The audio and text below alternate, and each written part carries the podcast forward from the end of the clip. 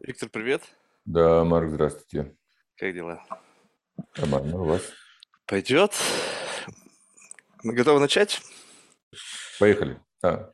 Окей, тогда представьтесь, пожалуйста, с вами, кто вы и чем вы занимаетесь. Меня зовут Виктор Савюк, я адвайзер, или, как в России принято говорить, ментор стартапов, и еще я менторю операционные компании.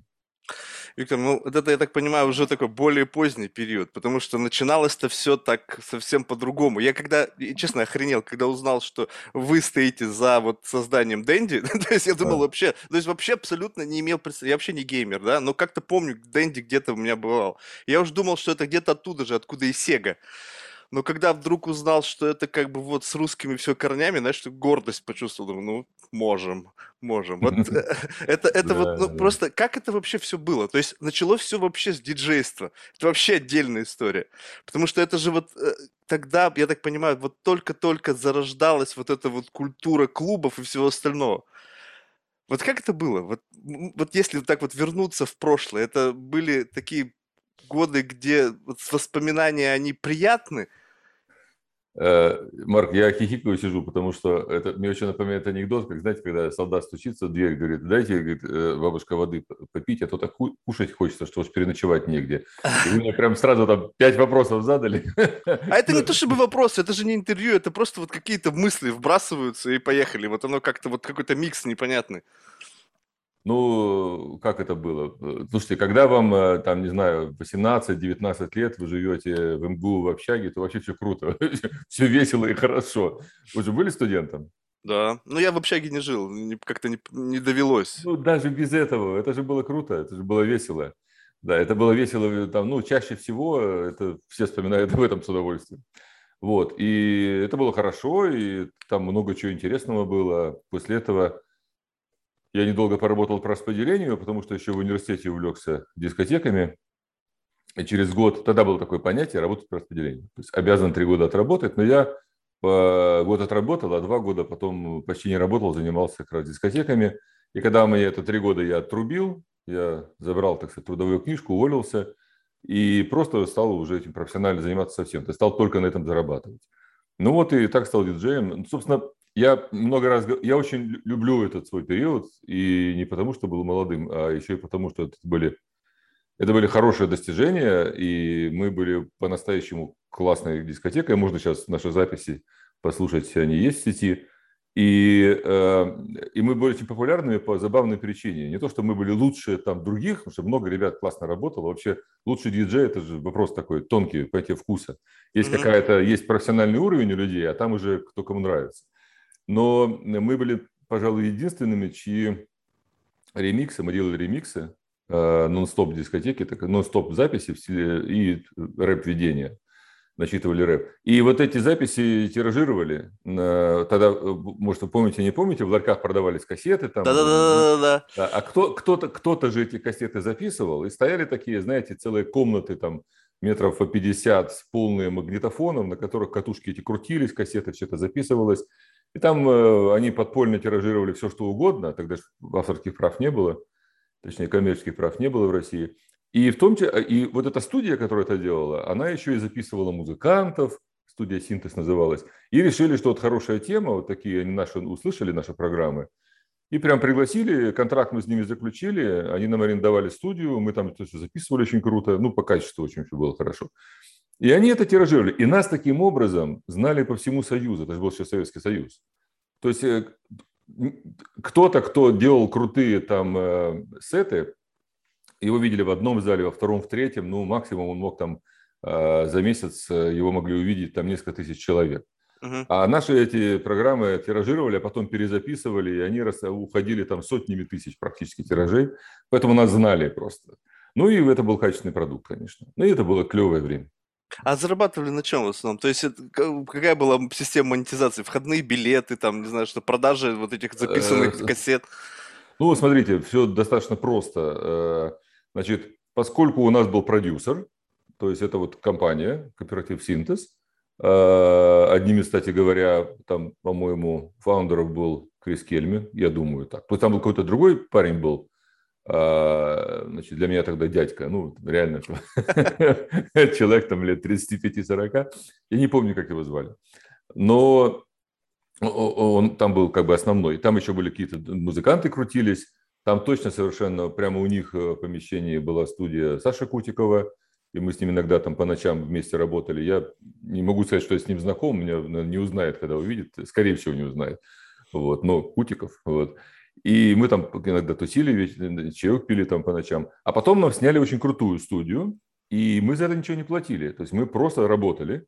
Но когда выходил тираж, по договоренности, в зависимости от э, того, сколько купили, они записывали по предзаказам. То есть у них были предзаказы. И там тираж был, там, когда все это раскручивалось, тысяча, две тысячи, три тысячи там копий они делали. И мы с каждой копии получали какую-то копеечку. В итоге, э, я уж не помню, как там все это было, но примерно помню заработок. Тут недавно тоже в одном интервью меня просили пересчитать. В общем, если вот пересчитать там в зарплатах, ну, в долларах бессмысленно, там все меняется, в зарплатах, средних зарплатах по Москве. И сейчас, то это как бы мы в среднем, будем считать, получали примерно 800 тысяч рублей в месяц за вот эту работу. Но то потом... Есть, это 20 с чем большим лет. 25, да, 26.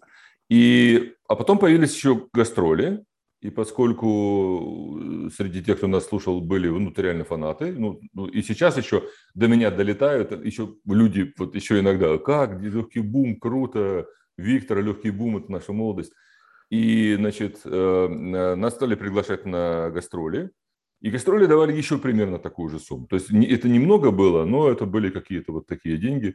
Э, кто-то организовывал какие-то вечера, там, Корпоративов тогда было мало, но были, конечно. А в основном это были какие-то вечера, там стадионы были иногда, такие сводные концерты были. Но это вот история, а в конце дискотека. Mm. И дискотека вот такая крутая. А были специальные э, дискосеты, вот мы в Минске работали на стадионе пару дней, там прям был такой диско-программа двухдневная или трехдневная, не помню, называлась так «Легкий бум». В общем, это была такая некая история, достаточно бурная. По тем временам, может быть, даже нестандартная.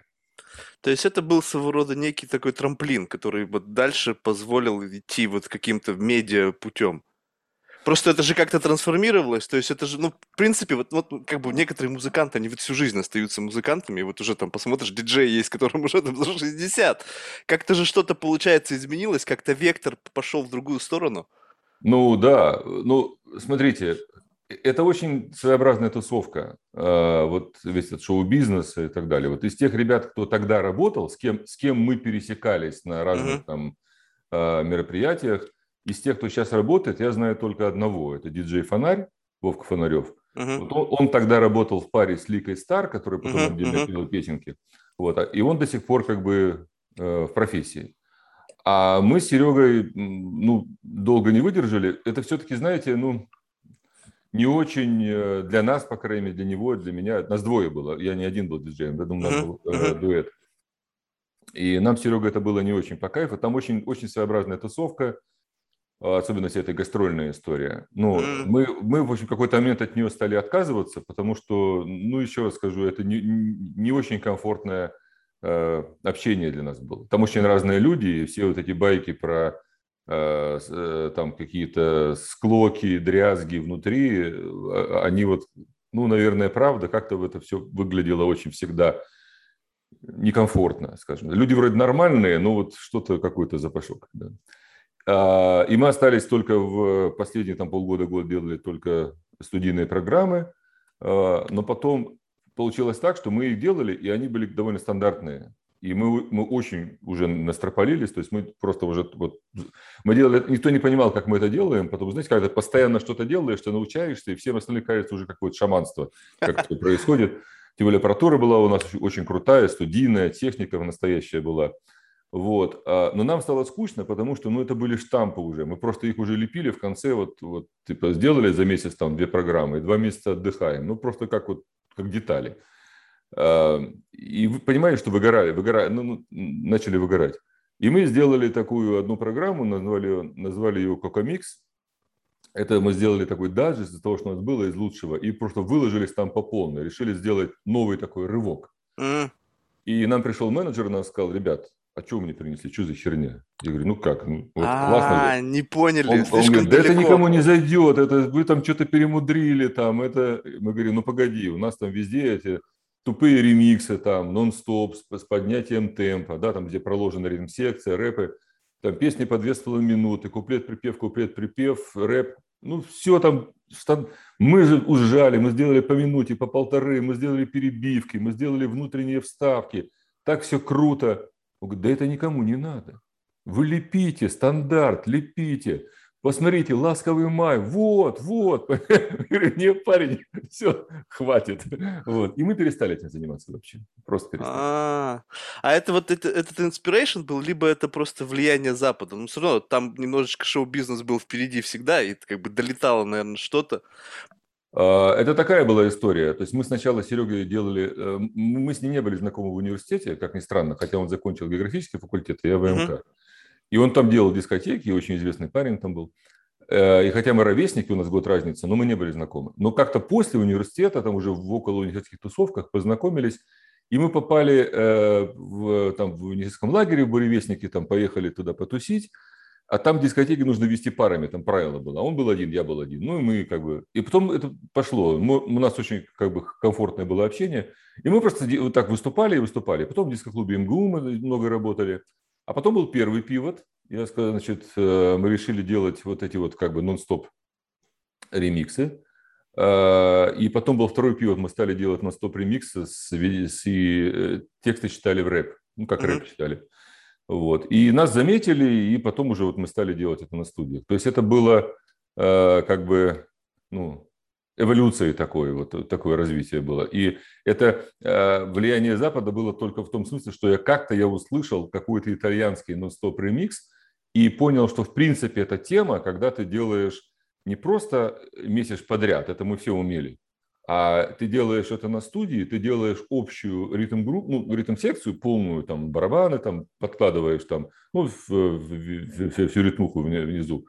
И более того, ты можешь там добавить что-нибудь интересного – и вот это, когда, в принципе, из любой, из любой песни можно сделать хит. Вот если надо, там, делаешь диско, ну, как ремикс же делают, да, uh-huh. можно взять магнитофон, особенно сейчас, там, можно ускорить, замедлить, подобрать нужный темп, подложить нужные барабаны, нужную ритмику там, и все, и это будет круто выглядеть. Мы делали там из квинов такие танцевальные песни. Ну, это была, как бы прилетела эта идея, ну, мы ее там как бы приземлили. Сейчас называется географический арбитраж. Вот так вот, да. А, кстати, вот как сейчас вот на вот это, на то, что происходит, смотришь на это все равно же с позиции профессионала? То есть, ну сколько лет? Сколько вообще этим лет прозанимались? Э, лет немного, потому, ну, как бы... Ну, интенсивно, да? Вот если говорить вот именно история вот самого легкого бума именно вот этих студийных ремиксов, это всего-то там, может, два с половиной-три года. Слушай, ну молодости 2,5-3 года, это сейчас как 10 лет. Это интенсивность другая же совсем, да. Ну вот я и говорю, то есть все равно есть вот плюс, ну так или иначе, до, после, сколько-то вот это все равно в этом варилось. И ну вот да, сейчас конечно. взглянуть вот на то, что происходит вот, вот сейчас, это вот с позиции профессионала как? Вот то, ожидалось здесь, тогда? То, что сейчас делают, это очень круто, это ну, не имеет ничего общего. Я вам по-другому скажу, Марк, а, в 89 году я был, я сейчас в Латвии нахожусь, я был mm-hmm. здесь вот в Риге, на всесоюзном конкурсе, это был всесоюзный конкурс э, дискотек. Э, там было несколько секций, мы выступали в диджеев рэп, а были разные. И там, э, значит, рижане пригласили каких-то профессионалов, там были американцы, они там бухали там по ночам и, может, еще что-то делали, а по утрам с похмелюшки, значит, нас там наблюдали. И был потом победитель, а мы были среди победителей, выступали в Риге на стадионе, а в конце выступали, собственно, вот американцы. Я первый раз в жизни вживую увидел, вживую, что, что делают люди с э, винилами. Mm. У нас-то винилов не было. То есть мы, знаете, это было прикольно. Мы работали, значит, на кассетах, а ребята, кто-то работал на катушках. Для, э, э, значит, европейского, американского диджея, если у тебя пленка, ты просто какой-то невероятный богатый человек. То есть это просто очень круто. А. Да, для них пленка – это студийный уровень. Потому что, ну, винил это вон в магазине продается, а пленка – это вообще… Они не понимали, что это все были третьи перезаписи. А еще представьте себе, э, ребята, это реальная ситуация. Выходит парень, у него, значит, на ремне висит э, магнитофон катушечный. да, в котором там сняты тормоза, на нем крутится, и он на нем делает скретч. Он, он эти, значит, э, кадушки туда-обратно крутит, и у него разрыв шаблона. Но мы видели, как они восхищались, мы там, там стояли, так надували щеки, а потом они вышли и стали работать с винилом, и это что-то вообще там, ну, то есть это как цирк просто. Все, что вот они делают, э, для них простые вещи, а мы-то не умели ничего, никакого винилов не было, настолько, чтобы можно было с ними выходить на дискотеку, и этих э, аппаратуры не было. Сейчас, конечно, все по-другому. Ребята работают очень круто, и то, что я слышу иногда, то, что слушаю, ну, что говорить, и техника, и профессионализм другой совсем. Э, но в конце концов ведь все зависит от вкуса человека. Вот, я вот об этом, потому что такое ощущение, вот я не знаю, насколько, я сейчас буду, может быть, вообще не прав, то есть я далек от музыки, я просто вот как вот потребитель музыкального контента люблю вообще разную музыку, там, не знаю, от Джо Десена, там, не знаю, Майкла Джексона, и, вообще, ну, в общем, все, что можно, вот такое, что ласкает слух, мне нравится. Но вот э, технологии, такое ощущение, что как будто бы сейчас что-то меняется в том плане, что вот даже реально, вот пример из буквально двухдневной давности. Человек играет вживую, mm. поет, даже вживую, условно, все равно через микрофон, интернет и так далее, но вживую. Ну. Прям мурашки по коже идут. То же самое, тот же самый исполнитель. Включаю Apple Play, ну там mm-hmm. этот, вообще ничего, никаких эмоций. А вы, а вы при этом ту же запись слушали? Абсолютно или... ту, ну да, абсолютно тот же, тот же трек имеется, тот же исполнитель, тот же, но студийная запись. Не, секундочку. Та же песня, но записана в студии, или запись живого концерта? Нет, нет, нет, именно, именно студийная запись. То есть живое исполнение и студийная запись. Ну так вот, вы не путайте, боже, дар с хищницей. А, да, действительно, конечно, в живом исполнении это часто... Есть люди, ну, я, я не часто хожу на концерты, но видел допустим, был на концерте Аллы Пугачевой. Просто очень уважаю эту женщину, просто uh-huh. очень уважаю. Но когда был у нее на концерте, я стал уважать ее еще в пять раз больше, потому что она вот энергию просто дает аудитории. Uh-huh. А был на концертах там других исполнителей и видел, как они высасывают наоборот. Ну, то есть просто видно, что mm-hmm. как это происходит. Нет, нет вот этого кайфа. То есть живое исполнение – это вообще другая история. И многие музыканты, они вот, ну, действительно просто дарят аудитории энергию, и это другое чувство совсем. Это как-то все в синхрон входит. Я не знаю, как это работает, как катализация, ну, что, что угодно фантазировать. Студийное исполнение – принципиально другая тема, там этого нет. Там, конечно, есть разное качество, может быть, и исполнение, и настроение. Ну, просто разная музыка. Но все-таки не сравнивайте живое исполнение. Это да, но просто такое ощущение, что живого все меньше становится, потому что сложно, невыгодно, э, таланта не хватает у многих э, не ну, пробиться, ну, в общем, куча всего, и делают все студийно. Я иногда вот так вот, бывает, слушаю, еще бывает, если там курнешь что-нибудь, и такое ощущение, что он вообще не поет. Он просто выкрикивает какие-то фразы, потом это все вместе собрали воедино, вместе что-то завязали. То есть даже не чувствуется, что он от начала до конца вообще что-либо пропел. Ну, я э, не буду судить, потому что э, я мало видел музыкантов, которые в профессии долго, которые не хотят, чтобы, ну, ну, которые отрабатывают, да, которые просто там зарабатывают. Ну, иногда вот выгорают люди с возрастом, но в основном в подавляющем большинстве это, это все люди, которые тащатся от того, что делают, и они хотят, чтобы это было круто. У них получается, не получается, там масса причин. Но критиковать не стоит, потому что каждый из них, когда это делает, вкладывает туда душу. И за редким исключением, эти исключения часто видны, я вот был на концерте, э, с большим уважением отношусь к этому музыканту, к его истории, Владимира Кузьмина. И мы пришли с женой, значит, э, в Крокус, вот, и я увидел на сцене, ну, просто ресторанное исполнение. Бездушное, отработку, при том, что ползала тащилась, и все было нормально. И я говорю, Ален, я, мне что-то, она говорит, я тоже сижу, ну, вообще, то есть, мы пришли домой, поставили его старые записи, чуть не плакали, ну, вот. супер, супер. Вот я а об этом вот он, и говорю. А это было живое исполнение. Так что давайте не критиковать. Разные люди, пусть меня простит господин Кузьмин, потому что он феноменальный абсолютно музыкант, но, видать, может, у него тогда живот болел. Значит, да. И, да. Я, я вот об этом и говорю, что такое ощущение, вот у вас есть вот этот вот старое, ощущение, то есть как бы есть, э, нужно правильно понять, мне так э, есть внутренние какие-то э, ценностные ориентиры. Если есть вот, скажем так, у нас есть, у вас особенно есть период жизни до интернета, до вот этого технологического бума, когда ценностные стандарты, ориентиры стали как-то меняться, какой-то шифт произошел. То, что сейчас ползала тащилось, это от того, что, возможно, их вот система ценностного вот этого восприятия, она уже видоизменена, у них нет вот этот линк разорвался с прошлым. Нету ощущения того, как, как когда было. Вы усложняете. Я никогда, я, я думаю, вообще это все дело вкуса, Угу. И вкус бывает и высоким, и низким. И у меня, а, могу сказать так, ну, сразу, чтобы было понятно, что я не сильно собой в этом смысле горжусь, я к своему стыду совершенно не понимаю классическую оперную музыку. То есть мне моя логика здравая говорит, что это круто, потому что это истории доказано, что круто, и чем грамотнее музыкант, тем больше он это понимает, а я полный чайник, я не понимаю этого. То есть я серый, так сказать, невоспитанный в музыкальном э, смысле человек.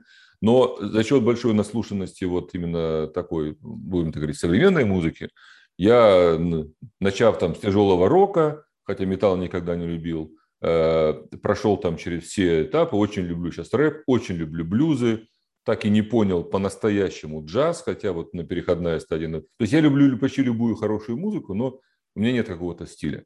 Вот. Но э, какой-то вкус у меня воспитался за счет того, что я много работал, слушал uh-huh, там uh-huh. и так далее. А у многих людей этого нет. У них нет такого счастья, которое имеют некоторые мои знакомые, имеющие там музыкальное образование, которые понимают оперу, и реально, а я, вот он плачет, когда слушает эту оперу, слушает ее, прям видно, что у него мурашки по телу. А мне вот, знаете, как мне на скрипке Страдивари поиграть, как тебе из пистолета Дзержинского пострелять. Мне вот, ну, как, ну, ни о чем. Я думаю, блин, ну что же такой убогий-то? Ну, надо, как бы это... Вот поэтому не нужно... Есть люди, которым нравится простое исполнение, были люди, которым нравился «Ласковый май». И знаете, это мой стандартный пример. Я помню этот момент, ну, когда как раз мы работали, «Ласковый май» был популярен. Но мы его как бы не использовали. Один раз поставили, и то мы иронизировали по этому поводу. Ну, потому что нам казалось, что это низкое искусство, но оно неинтересное совсем. Тем не менее, в Москве «Ласковый май» был такой момент. Собрал больше десяти аншлагов в Олимпийском. Алла Пугачева, которая выступала там на месяц или на, на месяц позже, раньше я не помню, она собрала там два аншлага, а третий был уже неполный зал. Алла Пугачева. А тут «Ласковый май». И я сказал себе, блин, ну это имеет право на существование. Есть люди, которым это, их много, и кто я такой, чтобы говорить, что это фигня? Нет, не фигня, нравится. Я, я не сказал, что это фигня. Это просто вопрос в том, что вот смотрите, если раньше, я, я раньше, раньше у меня какая-то больная тема, э, вкусовые ориентиры, вот на чем воспитывались? И это вкладывалось в систему внутреннюю. Ну, то есть, если были классическая музыка, действительно, не именно в классическая, не в э, оперы там или там какие-то симфонические кон- э, концерты, а именно классическая, которые сейчас стали классиками, там, не знаю, Queen, там, Rolling Stones и так далее. Это музыка, которая действительно мурашки по телу шли. Неважно, что ты слушал вживую, либо запись. Ну, у кого-то и, шли, у кого-то не шли. Да, ну, по крайней мере, у кого-то это все влетало, и это ложилось в систему вот этих сформирования вкусов. Сейчас Марк, то, что ложится в систему формирования вкусов, это совершенно не то. Соответственно, если ты будешь просто сейчас создавать какую-то bullshit, который уже, в принципе, вот ложится в эту систему координат новую, без связи вот с этой классической моделью, то ты будешь наслаждаться порожняком всяким. Марк, э, я вам скажу фразу, которую я люблю говорить в таких случаях. Я с уважением отношусь к вашему мнению, но я с вами не согласен. Нет, это нормально. Значит, мои родители э, не понимали тяжелого рока и всю последующую музыку. Они другое поколение. Вы посмотрите, как в нашей стране появился джаз. Когда те, кто стиляжил в молодые годы, пришел к власти, джаз стал проявляться. Потом mm-hmm. он стал классикой. А потом у нас президентом стал человек, который очень любит Deep Purple, понимаете? И, и, и, и это стало, ну это уже и было, уже была свобода. А это, вкусы, они переходят с поколением. Когда поколение взрослеет, оно говорит, вот сейчас, вот раньше была музыка, а вот сейчас все это такое. Есть шикарная абсолютно фраза, я не помню, постоянно забываю, Спиноза, что ли, сказал, вот тогда сказал, что нынешнее поколение совершенно не уважает старших, ничего не интересует, и кроме там развлечений, еды. Это говорили там 2000 лет или полторы тысячи до нашей эры. Так что вы просто ретроград. Не надо. Окей. Ну, я, я, я объясню, почему у меня это в голове складывается. Просто, э, скажем так, когда у тебя есть линки вот эти вот, связанные с э, поколением, причем поколения, которые ко мне не относятся. То есть я условно человек там одного поколения, но музыку я могу слушать поколение там до, либо даже еще до, до того, как я вообще, в принципе, родился. Вот. И э, смотрю на, на то, что есть сейчас. Я ведь не, не в одном диапазоне только рассматриваю. Я вот расширяю этот диапазон на то, что происходит сейчас. Да, это новое время, новые какие-то тренды, новые и так далее. Но вопрос в том, что есть эстетика. Вот эта вот эстетика, она, мне кажется, такая универсальная. Универсальная нет. эстетика, почему нет? нет? Ну, потому что я для себя, э, ну, я могу сказать свою точку зрения. Я, mm-hmm. я, я не, не спорю с вами, я, мы говорим просто о своих точках зрения. Да-да-да, естественно. Да, вот я считал себя достаточно гибким с точки зрения моды, стиля человеком, хотя у меня был какой-то свит, я долго носил на длинные волосы. Ну, одевался я, э, старался не быть, знаете, там, супер трендах, там, молодость прошла какая-то совсем ранняя. Я одевался нормально, ну, следовал. То есть я не носил там клеш там в 90-х годах, условно говоря. Да? Ну, когда-то носил варенку, потом носил что-то другое, ну, мел. И в какой-то момент я понял, что вот это я уже не одену. Это когда появились вот штаны со спущенной э, промежностью. Да? Я посмотрел на это, и я один раз посмотрел, второй, и понял, ну не одену я это. И вот мне сказал, о, о, возраста, прилетело. Либо эстетика. но при этом, при этом эта эстетика есть у этих ребят. Это прекрасные ребята молодые, которые живут полно, полной жизнью. Многие из них имеют прекрасное образование, а многие имеют образование круче, чем мое с точки зрения вкуса, э, какого-то э, интеллект, интеллектуального такого вовлечения в культуру самую разную, в искусство и так далее. И они носят те вещи, которые я считаю дурным вкусом. Это я считаю, это, это не, не дурной вкус, это, это, это, мой, э, это мое ограничение. А, а для людей это красиво. И все. И, и нужно, ну, надо просто признаться себе, что вы ну, где-то вы говорите, я не понимаю вот этого. Ну, не говорите, что это плохая стилистика. Для вас плохая стилистика, а для них хорошая.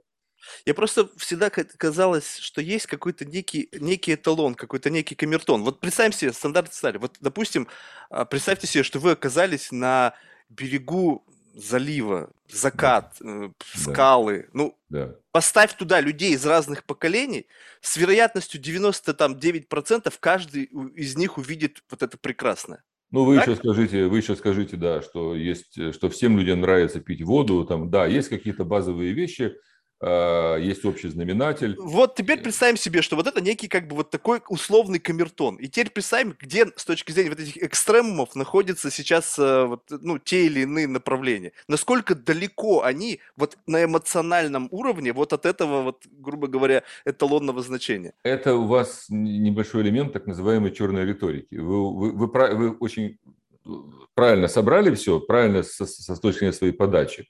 То есть вы берете некую очевидную историю, а потом говоря, ну это же очевидно, после этого говорите неочевидную вещь, которая якобы логически следует. Не следует, потому что э, значит, э, люди с развитой агрофобией не очень им будет нравиться смотреть на закат с, с берега моря.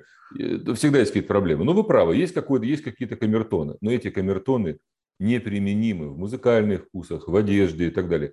Это там вкусы развиваются по времени, они по времени динамичны, а картинка заката по времени не динамична. И не стоит, я не, не хотел бы, честно говоря, сейчас много философствовать по этому поводу.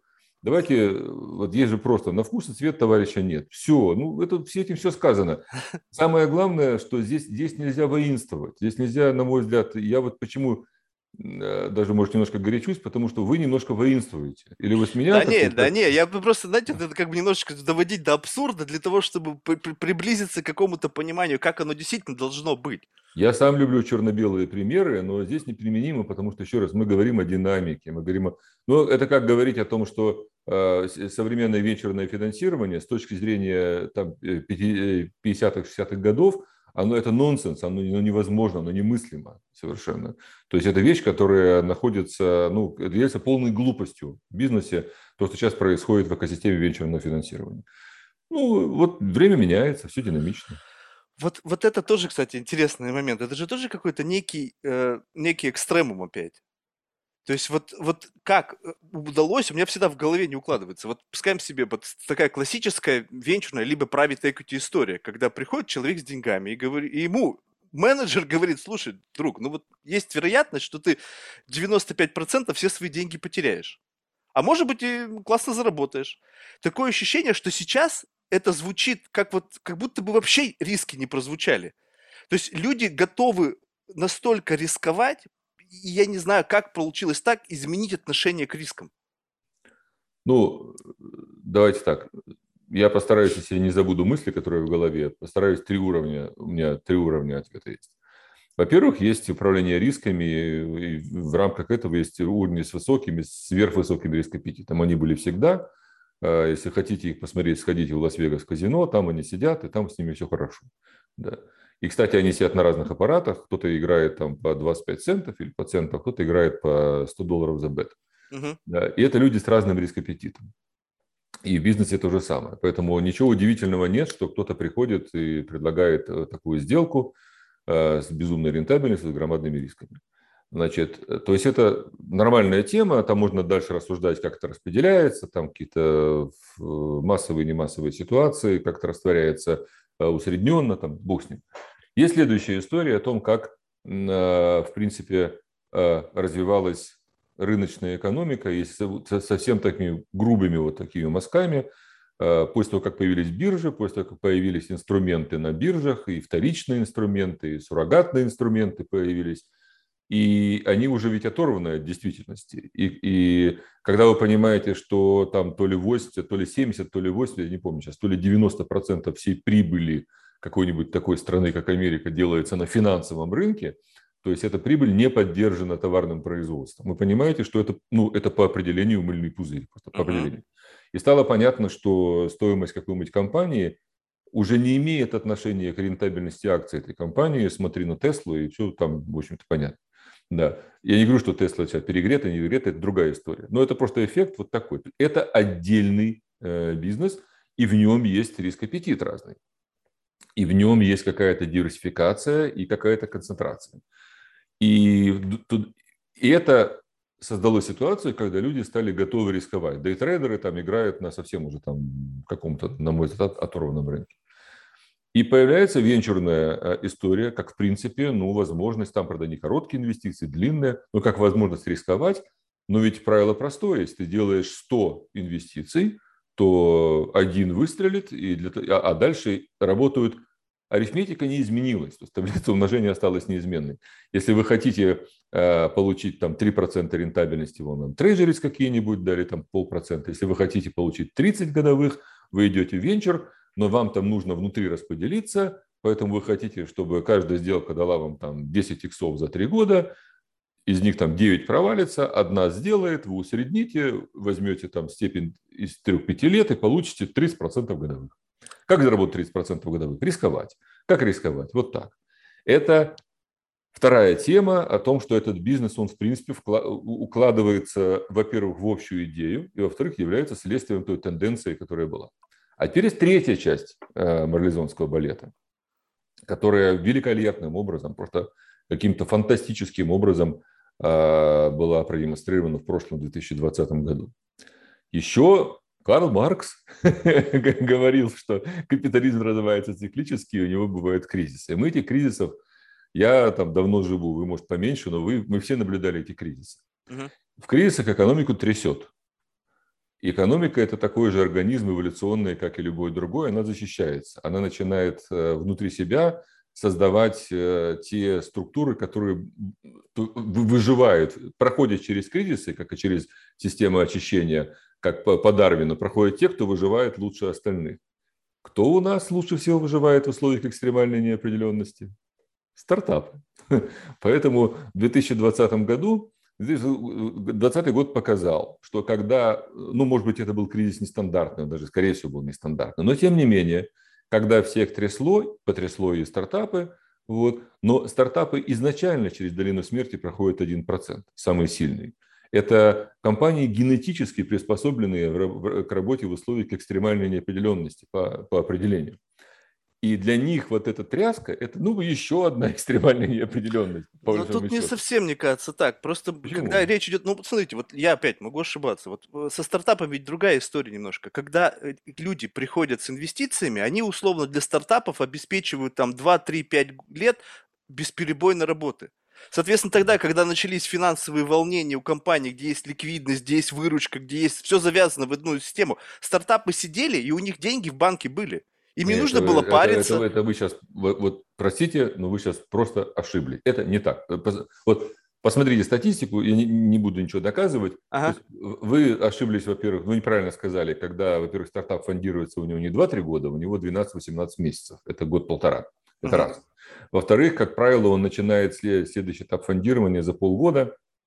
То есть, когда у него ранвей, там, э, типа, ну, вот, оставшийся срок жизни на деньги, там, ну, типа 6-9 месяцев. В-третьих, для того, э, многие стартапы попали в ситуацию, когда они были там уже посреди этапа фандрайзинга, и все фонды остановились какой-то момент. Ну и все, и они умерли. Нет, они не умерли. Выжили те, кто сумел адаптироваться, вовремя сократиться, то есть э, снизить burn rate. Я в этом процессе видел, я в нем участвовал, я видел его со стороны, я читал статистику. Поэтому абсолютно точно, вне всякого сомнения, если взять там 100 тысяч стартапов и 100 тысяч операционных компаний, то среди 100 тысяч стартапов остался тот же процент выживаемости, который был раньше. Фишка в том, что из 100 тысяч операционных компаний до этого там за год доживало там 95%, а из стартапов за год доживало в нормальной ситуации, доживало там, не знаю, 20 ну, процентов, например, я, я не знаю, какие ага. стартапы брать.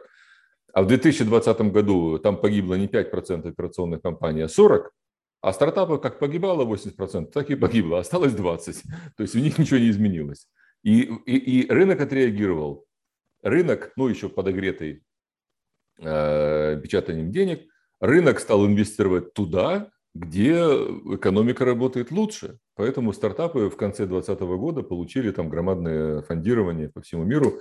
Но это же, понимаете, самое главное э, здесь вещь, нужно понимать, это не конкретный стартап, это некая такая большая, аморфная, неразличимая масса под названием венчурная экосистема, которая доказала, что она умеет выживать лучше в условиях экстремальной неопределенности, чем э, операционные компании, та экосистема.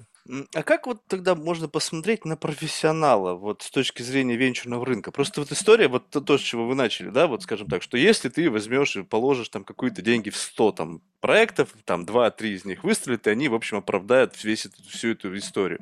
Вот выглядит так, что вот как бы есть система оценки, есть инструмен, инструментарий для того, чтобы посмотреть, какой потенциальный проект более выигрышный. Есть ну, личностные характеристики, то, что вы понимаете, что за фаундеру, есть какой-то вот этот момент эмпатии, понимания, что за люди. И в тем не менее, это все равно остается на этом уровне. На уровне вот этих 2% из 100 вероятностного успеха. Как-то это выглядит так. так. А как? Это, это не так. Давайте я приведу пример. Вы, ну, наверное, когда-нибудь доиграли в казино. Угу. Да. И вот в казино есть, даже если говорить про игровые автоматы, есть вот, например, слот-машина, а есть э, там видеопокер. Угу. Вот. И если они работают честно, они работают нечестно. Но если бы они работали честно, то в слот-машине вот вы сели, а рядом сел там двухлетний ребенок, его туда не пустят, ну, допустим, сел бы, или там 90-летняя бабушка, дай бог ей здоровья. И вы все профессионалы, потому что ваш, ваша задача нажать на кнопку, ничего не меняется. Все эти попытки я поставлю больше, меньше, вы понимаете, там ни о чем. Это uh-huh. просто у всех одинаковая вероятность. А на видеопокере имеет большое значение, как вы меняете карты. Если вы не понимаете, и там, если игра идет по-честному, то тот, кто меняет карты вслепую, он сольет ну, в 10 раз быстрее, чем вы. То есть там можно инвестировать. То есть э, группа людей, которые инвестируют вслепую. Я отдал 100 стартапов деньги. А есть, которые инвестируют с умом, у которых есть фильтры, у которых есть знания. И вот эти фильтры играют э, громадную роль в эффективности этих инвестиций. И поскольку э, даже среди них есть люди, которые умеют делать это лучше, хуже, там, лучше и хуже понимают стартапы, лучше и хуже умеют оценивать их перспективы, люди с разной интуицией, с разным везением, у них разный эффект. И добавляется еще одна история, которые, ну, в общем-то, ну, люди не венчурные в бизнесе не обращают внимания, не слышали, а тех внутри прекрасно знают. В отличие от стандартного фондового рынка, где за инсайт вас сажают в тюрьму, главное, главное на чем делают деньги венчурный бизнес, это инсайты. Там это не запрещено. Если тебе позвонили и шепнули, что вот этот стартап сейчас фондируется, и у него очень горячая ситуация, и у него в очередь стоит фонд, если можешь сейчас у друга выкупить эти акции, то делай, потому что завтра они будут стоить три раза дороже и ты это делаешь, там, выкупая, ну, или вкладываешься туда. Вот, да. вот, вот. Инсайты. Инсайт. А, а инсайты кто имеет? Люди, которые умеют тусить, люди, которые имеют хороший нетворкинг, как сейчас красивое слово нетворкинг. Таким образом, есть определенный набор скиллов для людей, которые работают в венчурных инвестициях, а, который определяет их эффективность. У меня, например, я очень плохо по нетворкингу, я очень сильно нетусовочный человек. И как бы мне, я вроде все понимаю, что там происходит, но я не могу этого делать, потому что для этого надо просто поменяться. Может быть, было бы мне там на 20 лет меньше, на 30, я бы э, ломанулся бы туда и стал бы как-то меняться, но я стал ленивый, э, мне там на жизнь денег хватает, и я делаю то, что делаю. Мне хватает своей ниши. Но я хочу сказать точно, что люди, которые профессионально играют на венчурном рынке, это очень умелые, крутые ребята с очень серьезными навыками, и между ними тоже там плавная шкала, кто круче, это хуже. И это не, не везение. Казино есть везение, но есть, я объяснил, есть и уровень профессионализма какой-то. Да? Если вы садитесь за игровой стол покер, не нужно объяснять. Там еще и другие навыки, психология. Вот это все присутствует на венчурном рынке, это высокий уровень профессионализма. И не каждому доступно, доступен успех случайной ставки. Вот это вот, кстати, очень интересную вещь. Она такая, как бы, не, мне кажется, не совсем очевидная для многих, но вот эта вот история, она такой медовщиной попахивает. Ой, слушай, здесь надо ложить, вот это классно. Тут такое ощущение, что венчурный рынок, вот если возьмем, скажем так, не классическую оценку private equity, не классическую оценку, э, не знаю, эк- экосистемы, не знаю, там, unit экономики и всего остального. Такое ощущение, что кто-то просто создает некие pipeline ы. Ну, то есть вот за счет того, что представим себе, что если вы серьезный нетворкинг, есть э, лидеры отрасли, есть люди, которые начинают там с ангельских инвестиций, находятся в, системе взаимоотношений, и это постепенно превращается в некую такую систему, как pipeline. Вы знакомы с этим, прежде чем инвестировать сюда, ты говоришь ему, слушай, я вот сейчас сюда положу, если мы до такого KPI дорастем, ты мне доложишь? Он говорит, окей, доложу. Он сверху, прежде чем ответить, говорит сверху, слушай, вот у меня есть друг, у него есть там проект, он говорит мне, что если он дорастет до такого KPI, я ему доложу. Ты доложишь мне, если я потом вытащу на это следующую? И так далее. Договаривайтесь договариваются все до самого верха, а там уже ребята на борде Google, Facebook и так далее. Бам! И завтра у нас единорог. А все почему? Потому что в нетворкинге, слушай, там докладывай, там вот этот зашел, давай быстрее беги. Я просто читал эту историю, когда взломали э, сервера Sony, да, да, там да. была переписка по поводу этого, э, как его, блин, аналог этого Инстаграм, блин. ТикТока? Нет, Snapchat или как там, да, Snapchat, да? Ну, вот это вот желтая какая-то там эта фигня на иконке. И там переписываются, там кто-то заходит и говорит, вот Барбара Стрейзен хочет зайти туда-сюда, и там как бы как будто бы какую-то историю разыгрывают, что вроде как не зайти, и какая-то там внутренняя вот эта вот игра начинается. Вот, это вот та самая медовщина, которая, по сути, к экономическим показателям вообще ничего не имеет общего. Просто разыграли историю, все как-то хотят зайти горячо, ваши слова, не мои, не экономически выгодно, а горячо. А ну, дальше да. уже обречен на успех, как говорится. Не, вот э, давайте не будем. Опять же, вы немножко передергиваете. То, что что-то горячо, не означает, что он обречен на успех. Э, это, ну, на успех никто не обречен. Сегодня горячо, завтра будет холодно. Вот эти горки, когда кто-то разогретый, кто-то на хаях, а потом падает, они, ну, они, они есть. А, вопрос скорее в том, вы умеете этими горками пользоваться? Или вы пришли вот откуда-то, когда никогда этим не пользовались, вы, допустим, там занимались всю жизнь э, ремонтом э, сантехнического оборудования, тут вам немножко государство на безработице подбросило деньжат, вы увидели там Робин Гуд и поняли, что вы можете там инвестировать, и вам поперло. Угу. Вот к сожалению, вы находитесь в громадной зоне риска, потому что, ну, пока вы находитесь в ситуации, когда прет всем, то есть прет 99%, то это веселуха. Когда начинает переть только, только профессионалам, то есть все сливаются, а профессионалы выживают. Кто-то успел зашортить, даже 2008 год зашортил кто-то. Ну, там известная история, это были люди, которые зашортили и заработали много это. Вот. Э, то есть, когда начинает профессионал, тогда это не работает. Поэтому горячо не означает гарантию успеха. И то, что вы сказали, присутствует, но вы это демонизируете, как протоколы сионских мудрецов. То есть, какие-то там две-три фразы, возведенные в ранг книги и философии.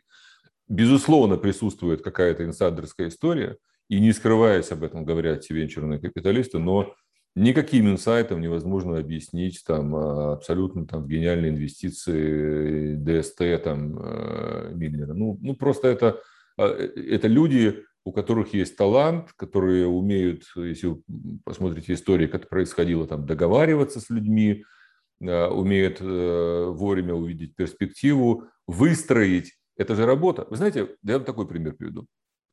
Я 10 лет назад э, продюсировал одну игру, которую до этого 20 лет хотел написать. Еще там до Дэнди я увидел одну игру, там в, в параграфе ребята писали, мне очень понравилось, я решил, что я ее сделаю. Я прям с ними связался через 20 лет, и сказали, Вить, ну нахрен, делай, хочешь, нам не интересно. Вот, и я продюсировал. И игра получилась хорошая, называлась она The Grace. Э, очень хорошая игра, клевая, веселая, но не монетизировалась. Я и так и ся, а я же весь из себя великий бизнесмен, я все понимаю и так далее. Я вроде как и с аналитикой хорошо. Не монетизировалась, я спалил там сколько-то денег, у меня был какой-то в голове лимит, я вот там дошел, там, по-моему, 300 или 350 тысяч долларов, я все, все, хватит, стоп, остановил, списал, то, ну, убытки, нормально. Вот. Сейчас, да, но не так. Но в рамках написания этой игры я поездил на конференции, с людьми познакомился. Это была обычная аркадная игра, никакая не стратегия, не РПГ. Угу. Я познакомился с людьми, которые на этом рынке работают профессионально, которые, кстати, выросли из тех самых дендевых историй. Там.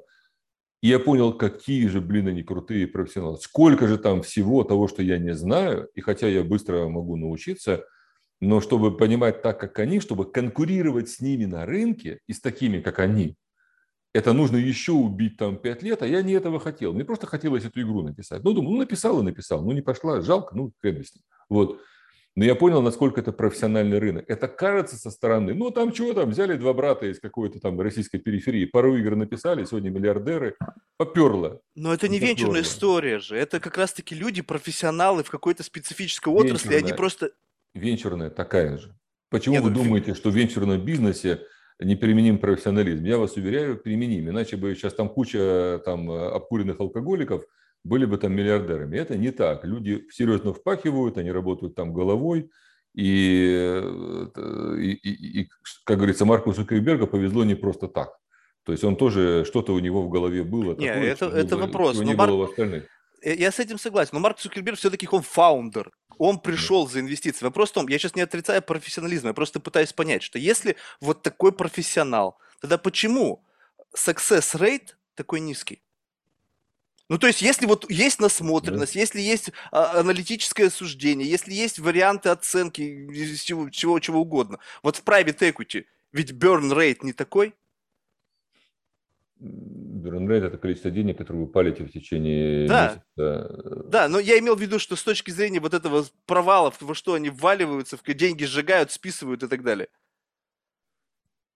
А, вы, вы должны смотреть на интегральный показатель по индустрии. То есть, ну. какая, какая средняя рентабельность, там, ну, допустим, private equity или, допустим, среди фондов, которые инвестируют на раунде ситы приатом, например. Да? Uh-huh. Вот вы берете какие-то сегменты, вот очень хорошо делает, очень есть классный человек Ефремов, вы знаете, такой uh-huh. аналитик российский по венчурному. Он как раз аналитик, и его интересно читать, потому что он как раз тренды анализирует. По этим трендам видно, и я думаю, что все хорошо, и в венчурном бизнесе, и private equity интегрально. Ну, мне кажется, что у вас был тезис о том, что там какая-то просто везуха, и кто угодно может прийти туда, плюнуть, и вырастет э, бобовое дерево до самых небес, а там сундук золотом. Не так. Это абсолютно 100% профессиональная история. Конечно, там много захайповано, конечно, кто-то там раскручивает личный бренд, и кажется со стороны, что он просто клоуна ему везет. Но, знаете, во, вот хороший пример. Угу. Очень его люблю, потому что он семейный. Когда моей замечательной дочурке Машке было, сейчас ей 26, когда-то ей было 14 или даже 13, не помню.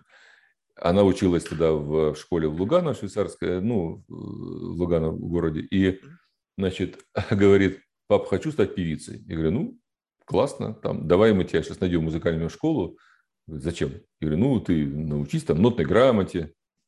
Зачем, папа? Какая нотная? Я петь хочу. Я говорю, я понимаю, ты думаешь, все суперзвезды, они такие попсовые, там нарисованные, обкуренные и с наколками, с татухами, они все раздолбаи, что ли? У них у всех там высшее музыкальное образование. Если даже его не было, то они его точно получили э, там в ходе своей карьеры.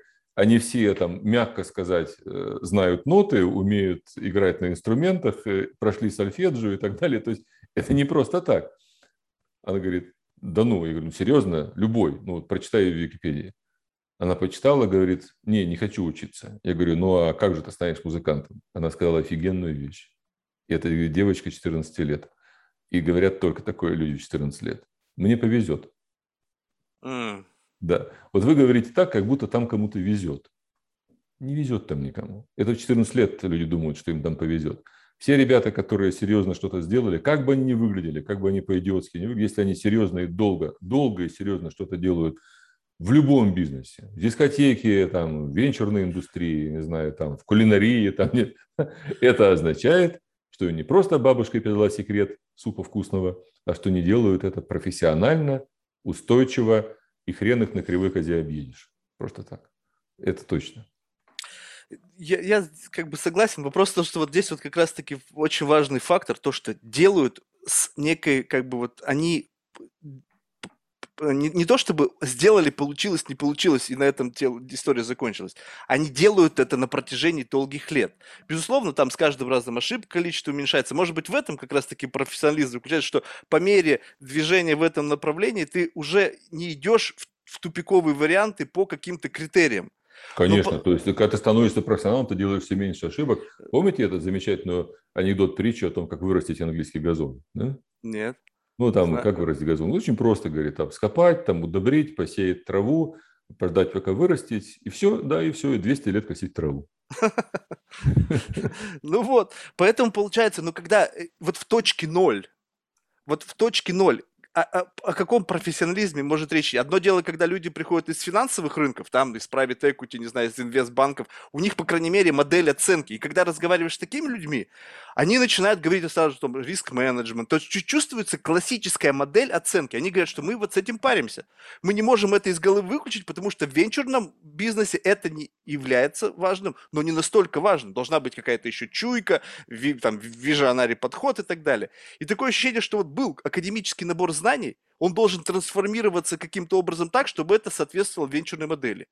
То есть некая какая-то такая ну, странная эволюция. Вы, ну да, это эволюция. В некоторых случаях эволюция и революция – это вещи такие ну, близкие. Ну, есть классический пример. Была теория Евклида в геометрии, да, и uh-huh. был пятый, пятый постулат Евклида о том, что который в двух словах говорит о том, что параллельные прямые не, не пересекаются. Ну вот они, если, если там неким критерием удовлетворяют при пересечении двух прямых третьих, сумма внутренних углов равна 180 градусов. Короче, параллельные не пересекаются бесконечно. Это постулат. Постулат – это не совсем аксиома, то есть это, ну, как бы почти аксиома. Мы приняли это на веру. А потом пришел Лобачевский, там через много лет после Евклида, сказал, ребята, а давайте его вынем, давайте предположим, что они пересекаются. И оказалась непротиворечивая теория, которая абсолютно верна ну, на больших пространствах, на искривленных и так далее. То есть вы что-то меняете, и как меня научили на факультете вычислительной математики и кибернетики, если система аксиом не противоречива, вы можете построить стройную теорию. Если она противоречива, тогда теория будет нестройная, тогда можно, есть такая фокус, если там э, аксиомы э, есть противоречие, то можно доказать любую теорему. Ну, за счет как вот противоречия. В конце концов, вы можете что угодно доказать, поэтому эта теория несостоятельна. Uh-huh. Но вы просто взяли, вот классические там, э, там финансовые институты, у них классические правила.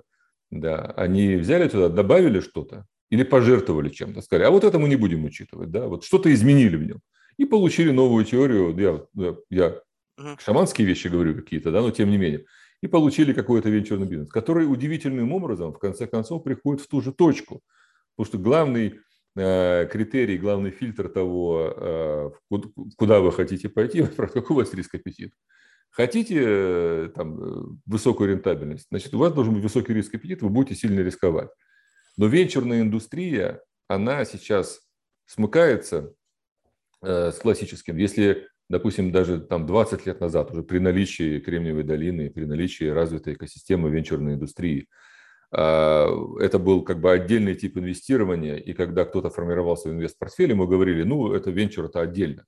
Потом стали говорить, ну, в принципе, можно там 2-3% туда положить, там, да.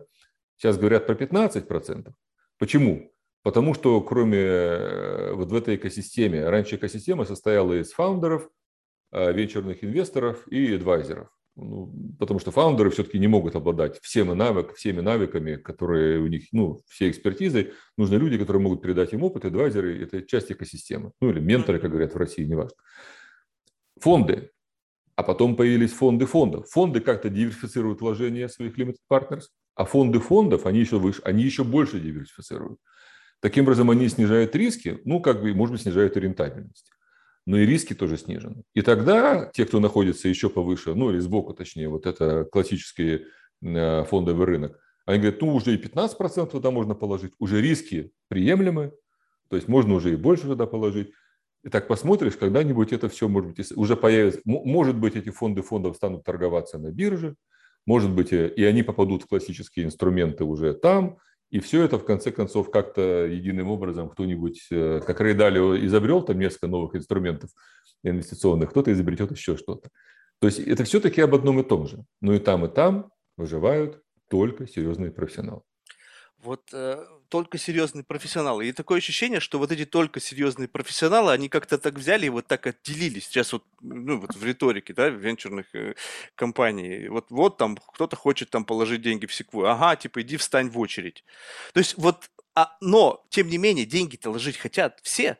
Соответственно, если ты не можешь положить в те топ-фонды, которые условно доказали всем десятилетиями, доказали тем, что, вернее, как раз-таки за эти десятилетия они научились, вот эти все выявили красные зоны, все эти тупики они прошли, и теперь они более-менее движутся, понимая что-то. Плюс еще, конечно, там pipeline такой невероятный.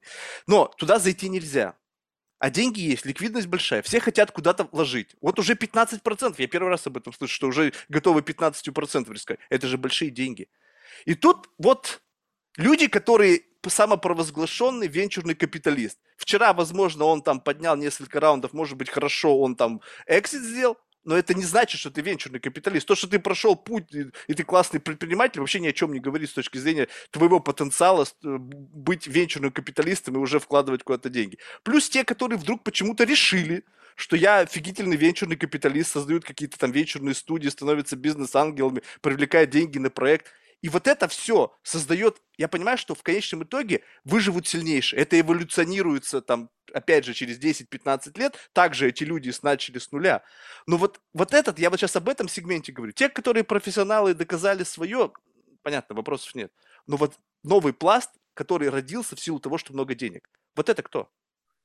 Это такие же ребята, как э, э, поколение ласкового мая, Э, да, кто-то калиф на час, как ласковый май, ну крутой калиф, а кто-то из этого поколения жив до сих пор, я не буду вспоминать, изобретать, но е... одновременно с ласковым маем было много других музыкантов такого же возраста, которые живы до сих пор и стали серьезными профессионалами и так далее. Ну, там по возрасту можно прикинуть, что многие нынешние, кто в голосе сидит там, они тогда начинали. Нормально? То есть кто-то из них выживет, кто-то нет. Но то, что вы говорили в начале, вот почему меня не пускают, ну, э, скажите, вот Уоррен Баффет, э, кто такой Уоррен Баффет? Тут, ну что, какой-то там, а что я не могу? У него хорошая квартира. Почему я не могу в этой квартире жить? Ну, не пустит вас сюда Уоррен Баффет. Он на нее заработал, а вы нет. Ну, я, я не ну, понимаю, то, я, воп, вашего, ну, воп... я вашего захода не понимаю. Ну, вопрос, вопрос другой, что, э, ну, то есть, деньги у всех одинаковые. Вопрос в том, что ты положить деньги в какой-то фонд, который с большей долей вероятности, вот, вот идея это в чем, что есть фонды, грубо говоря, там, топ tires, там, не знаю, там, 10, 20, 100, там, не знаю, Forbes, там, Medes List, неважно. Туда просто взять, вот я сейчас, вот у меня, допустим, есть сколько-то кэша я хочу его куда-нибудь положить, какой-нибудь венчурный фонд, хороший, с репутацией. Я вот звоню завтра, алло, слушай, вот я хочу туда вам занести, у меня есть там, не знаю, 10 миллионов долларов. Он говорит, чувак, мы у тебя деньги не возьмем, у нас все в порядке, да. у нас все есть. Иди ищи да. кого-нибудь. И я что начинаю делать? Я начинаю искать еще на тайр ниже, ниже, ниже, ниже, до того момента, пока кто-то готов у меня эти деньги взять. Причем взять с радостью.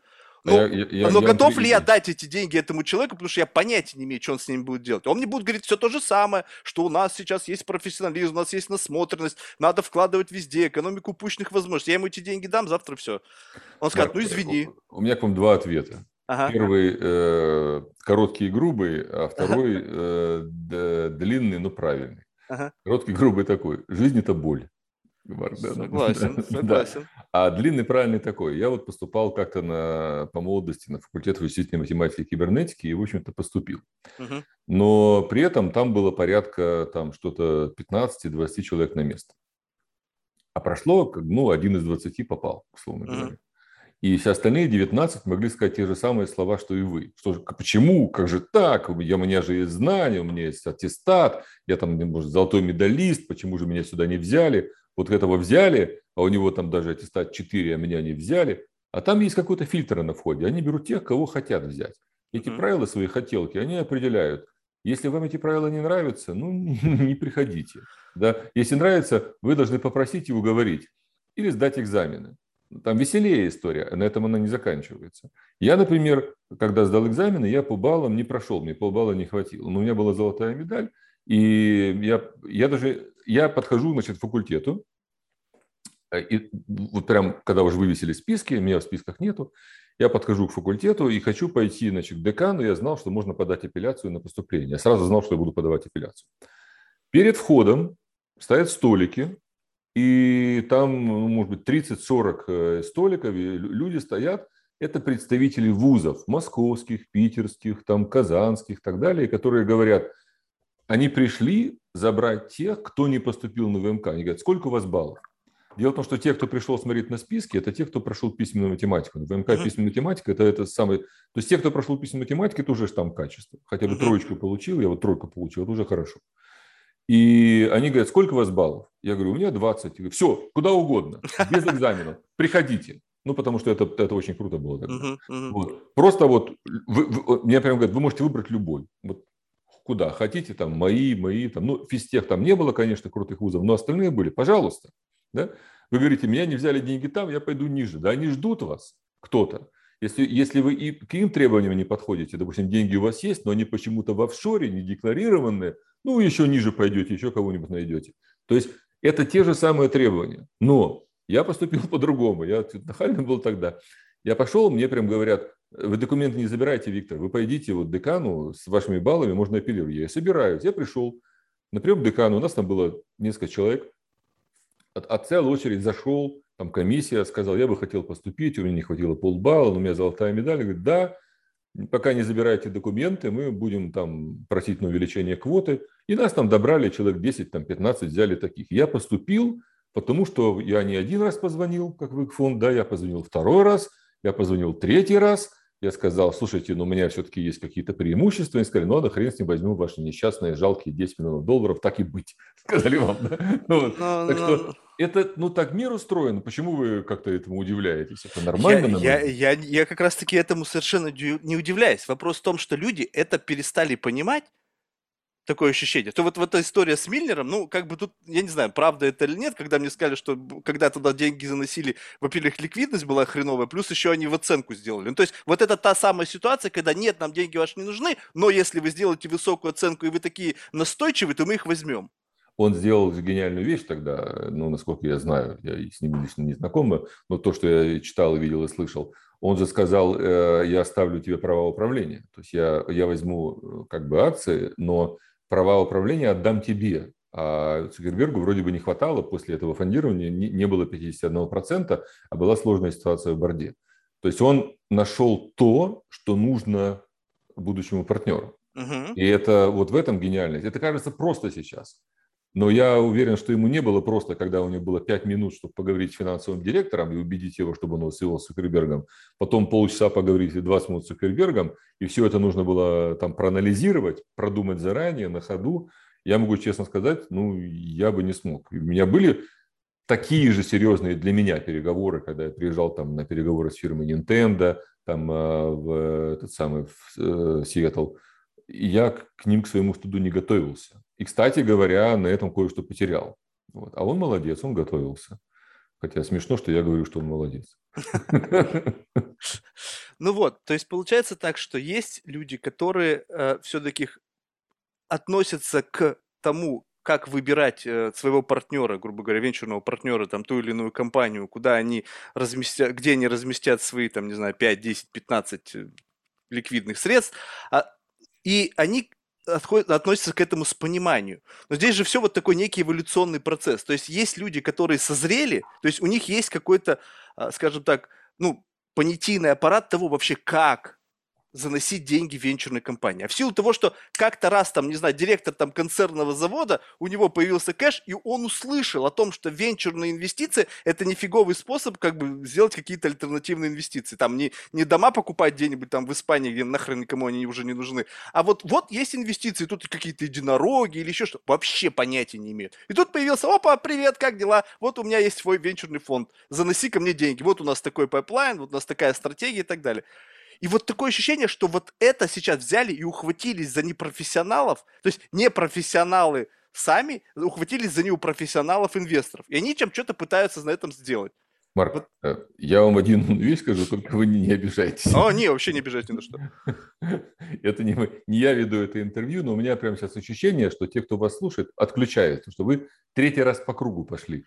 Мне кажется, да? что мы как бы замкнулись чутка, и вот э, да, пока я это говорил, еще пять человек выключилось, тех, кто будет. Не-не-не. Поэтому, а, а поэтому, поэтому давайте, может, как-то куда-нибудь еще двинемся, потому что мы уже три раза это проговорили, я уже не знаю, что еще сказать.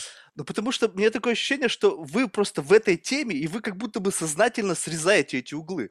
Такие углы, там, э, э, я четвертый раз говорю, это, это экосистема, которая работает и выживают только профессионалы. Чем лучше, то есть там нет случай, случайность есть, но она регулируемая. То есть там, mm-hmm. там э, побеждают те, кто работает много, упорно и профессионально.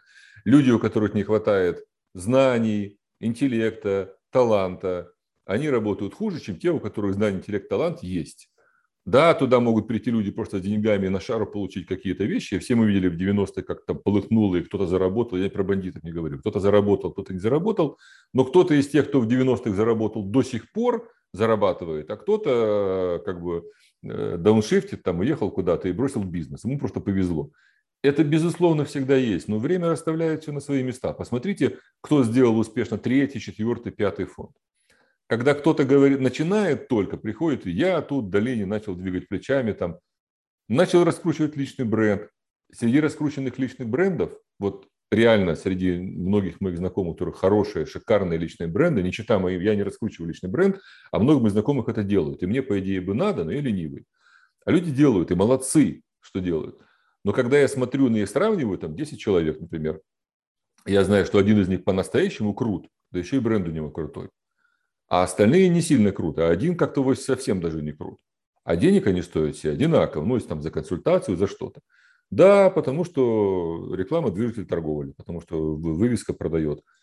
Это тоже элемент присутствует. Но время все расставляет на свои места. Тогда вот, вот я и подбираюсь к этому вопросу. Как понять-то, с кем стоит идти, а с кем не стоит? Если условно вот выглядит картинка для обывателя приблизительно одинаково. А, если вы ищете себе партнера, то, ну, на мой взгляд, э, ну, есть две вещи, которые всегда э, являются критерием выбора. Ну, третья вещь – это ваша интуиция, и вы все равно принимаете решение. Или, или может, вместо вас вместо интуиции жена, там, это тоже, кстати, хороший способ, или интуиция жены. Но вы смотрите на партнера, вы смотрите на его историю, на его бэкграунд, и смотрите на то, как у вас химия с ним, она есть или нет. А, у меня там, допустим, больше критериев, когда я выбираю компанию, с которой буду работать. Ну, в, русском, в России говорят ментор и менти, а я говорю там и фаундер, ну, не это одно и то же. Вот, для меня это одно и то же. Так вот, когда я выбираю себе компанию, с которой буду работать, они выбирают меня, естественно. Не то, что, знаете, я хожу такой, и очередь стоит. Такого нет. Есть желающие, и мы друг смотрим друг на друга. Вот. Э, у меня есть какое-то количество критериев. Основные – это бэкграунд, и появляется ли химия. У меня есть четкое определение этой химии, я ее для себя даже как-то оцифровал. Ну и какие-то другие еще параметры, тоже связанные с тем, возникает ли кроме этого химии еще взаимопонимание. У меня есть отдельная проблема, например, у меня лично я работаю с ребятами, вот, э, например, э, другие э, менторы, адвайзеры, там, как правило, это все-таки люди там 35-40 лет, и когда они работают с 30-35-летними, они находятся в небольшой разнице по возрасту, небольшой разнице по опыту, и у них гораздо больше мэчинг понимания. И очень часто они берут компанию из того же индустриального домена и сами недавно это делали. И кто-то приходит и говорит, как мне там на каком-нибудь там, э, не знаю, финтехе э, сделать там, на каком рынке лучше выходить, там, как, как правильно лидогенерацию устроить. Приходит кто-то, который сделал это 2-3 года назад, ему просто это рассказывают. Вот. А у меня проблема в том, что у меня разница в возрасте там 25 лет, а то и 30, и такая же разница в опыте, потому что все-таки по сравнению со многими менторами адвайзерами 35-летними у меня все-таки опыта побольше. Uh-huh. Я не могу сказать, что он там в 10 раз лучше, но он точно разнообразнее. Ну, просто я дольше живу, и поэтому больше как бы набрал материальные базы за спиной. И это часто помогает, потому что я могу гораздо разнообразнее работать. Я могу работать и с операционными компаниями, там, и когда их выбираю, тоже есть какие-то свои критерии. А, ну и часто мешает, потому что вот бывает, что берешь там фуллап у человека после встречи, он какой-то минус присылает свой, и понимаю, что я вообще не, об, ну, не понял. Я не, вроде не об этом же говорил, я же о другом совсем говорил. Или проблема в том, что человек понимает то, что ты говоришь, но для него это не приоритет. А я-то точно вижу, что если он так будет делать, то он просто там через там, какое-то время посыпется. Тупой пример, я закончу болтать. Uh-huh. Вот тупой пример. Говорит, ребята, а у вас э, какой ранвей? Ну, сколько время жизни осталось? Он говорит, ну, у нас еще есть три месяца, вот мы через два месяца начнем фандрайзить. Стоп, вы что, обалдели? Сейчас начинайте. Говорит, ну да, надо бы, да, но вот мы должны продукт тут допилить, когда будет готов продукт, мы его покажем, и венчур, ну, там пойдет инвестор. И, ребят, вы начинаете прогревать инвесторов, вы хотя бы первые засылы делаете, пичдек сделаете. Говорит, да ладно, разберемся. И в это три месяца, это, это вы ну, просто помрете, у вас просто не останется денег. Вы что, обалдели совсем? И говорит, да мы за месяц справимся, найдем денег. Вот такая история. Вот вроде все сказал. Говоришь, ребят, ну в интернете почитайте, но меня не слушайте, еще с тремя людьми поговорите. А они не говорят с этими тремя людьми. Они ко мне-то случайно пришли. Типа увидели где-то интервью, вот как там, не знаю, записались. А я же бесплатно работаю. Ну, я пробона для э, первой встречи бесплатно, и поэтому многие идут. И не ценят. Ты просто раз там мимо, пропел мимо ушей и смотришь, нет, нет больше этого стартапа. Хорошие ребята, хороший продукт. Даже таких банальных вещей люди бывают не понимают. И это проблема для меня очень часто. Я когда выбираю с кем работать. Я стараюсь найти тех, а, где эта проблема минимальна. Хотя и, и учился даже специально, чтобы вот объяснять софт-скиллы, вот это все. Так что каждый выбирает по-своему, возвращаясь к вашему вопросу. Если выбираете венчурного инвестора, выбираете по опыту, и потому, если у вас с ним какая-то химия. Если, конечно, он хочет, чтобы вы к нему пришли. Если, если не хочет, тогда убеждайте, как умеете. Просто вот это все такие, на самом деле, вещи, которые, ну, не совсем очевидны, потому что вот, ну, э, вот, э, вот с точки зрения опыта, вещь, вещь, допустим, вот опыт, ну, вот хорошо, что у вас experience, он такой разнообразный, то есть есть вот разные истории, которые как-то вплетаются в такой единый какой-то глобальный experience, и он, понятно, что он как-то более-менее сфокусирован на какой-то нише, да, но он такой достаточно широкий, плюс еще годы, и вот в эти годы вплетены истории изменения, то есть, в принципе, самое важное то, что вот пример сейчас сказали, вот человек два года назад это делал, да блин, сейчас так все быстро двигается, что то, что у тебя experience двухлетний, уже может сейчас быть этот experience вообще нерелевантен. Да, это правда. И, и, и тут нужно учитывать то, что вот у вас есть уникальная вещь, динамика изменений. Вот это когда есть несколько циклов понимания того, как было, как стало, как было, как стало, как было, как стало, это превращается в некий уникальный experience. Если я знаю только, как было и как стало, и понятия не имею, как снова должно стать, этого недостаточно. Э, да, вы правы. У, у людей есть еще такой талант, как склонность, ну, как склонность систематизации. Не у всех, но у многих, он, ну, некоторых он есть. Вообще-то в бизнесе не выживают люди, которые совсем не умеют следующих двух вещей. Ну, то есть вот все умеют это по-разному, но бизнесе имеется как те, кто руководит операционно бизнесами, уже все так или иначе имеют операционный опыт, мало кто имеет, его не имеет совсем. Знаете, есть такие бизнес-тренеры, которые вообще опыта не имеют, но учат.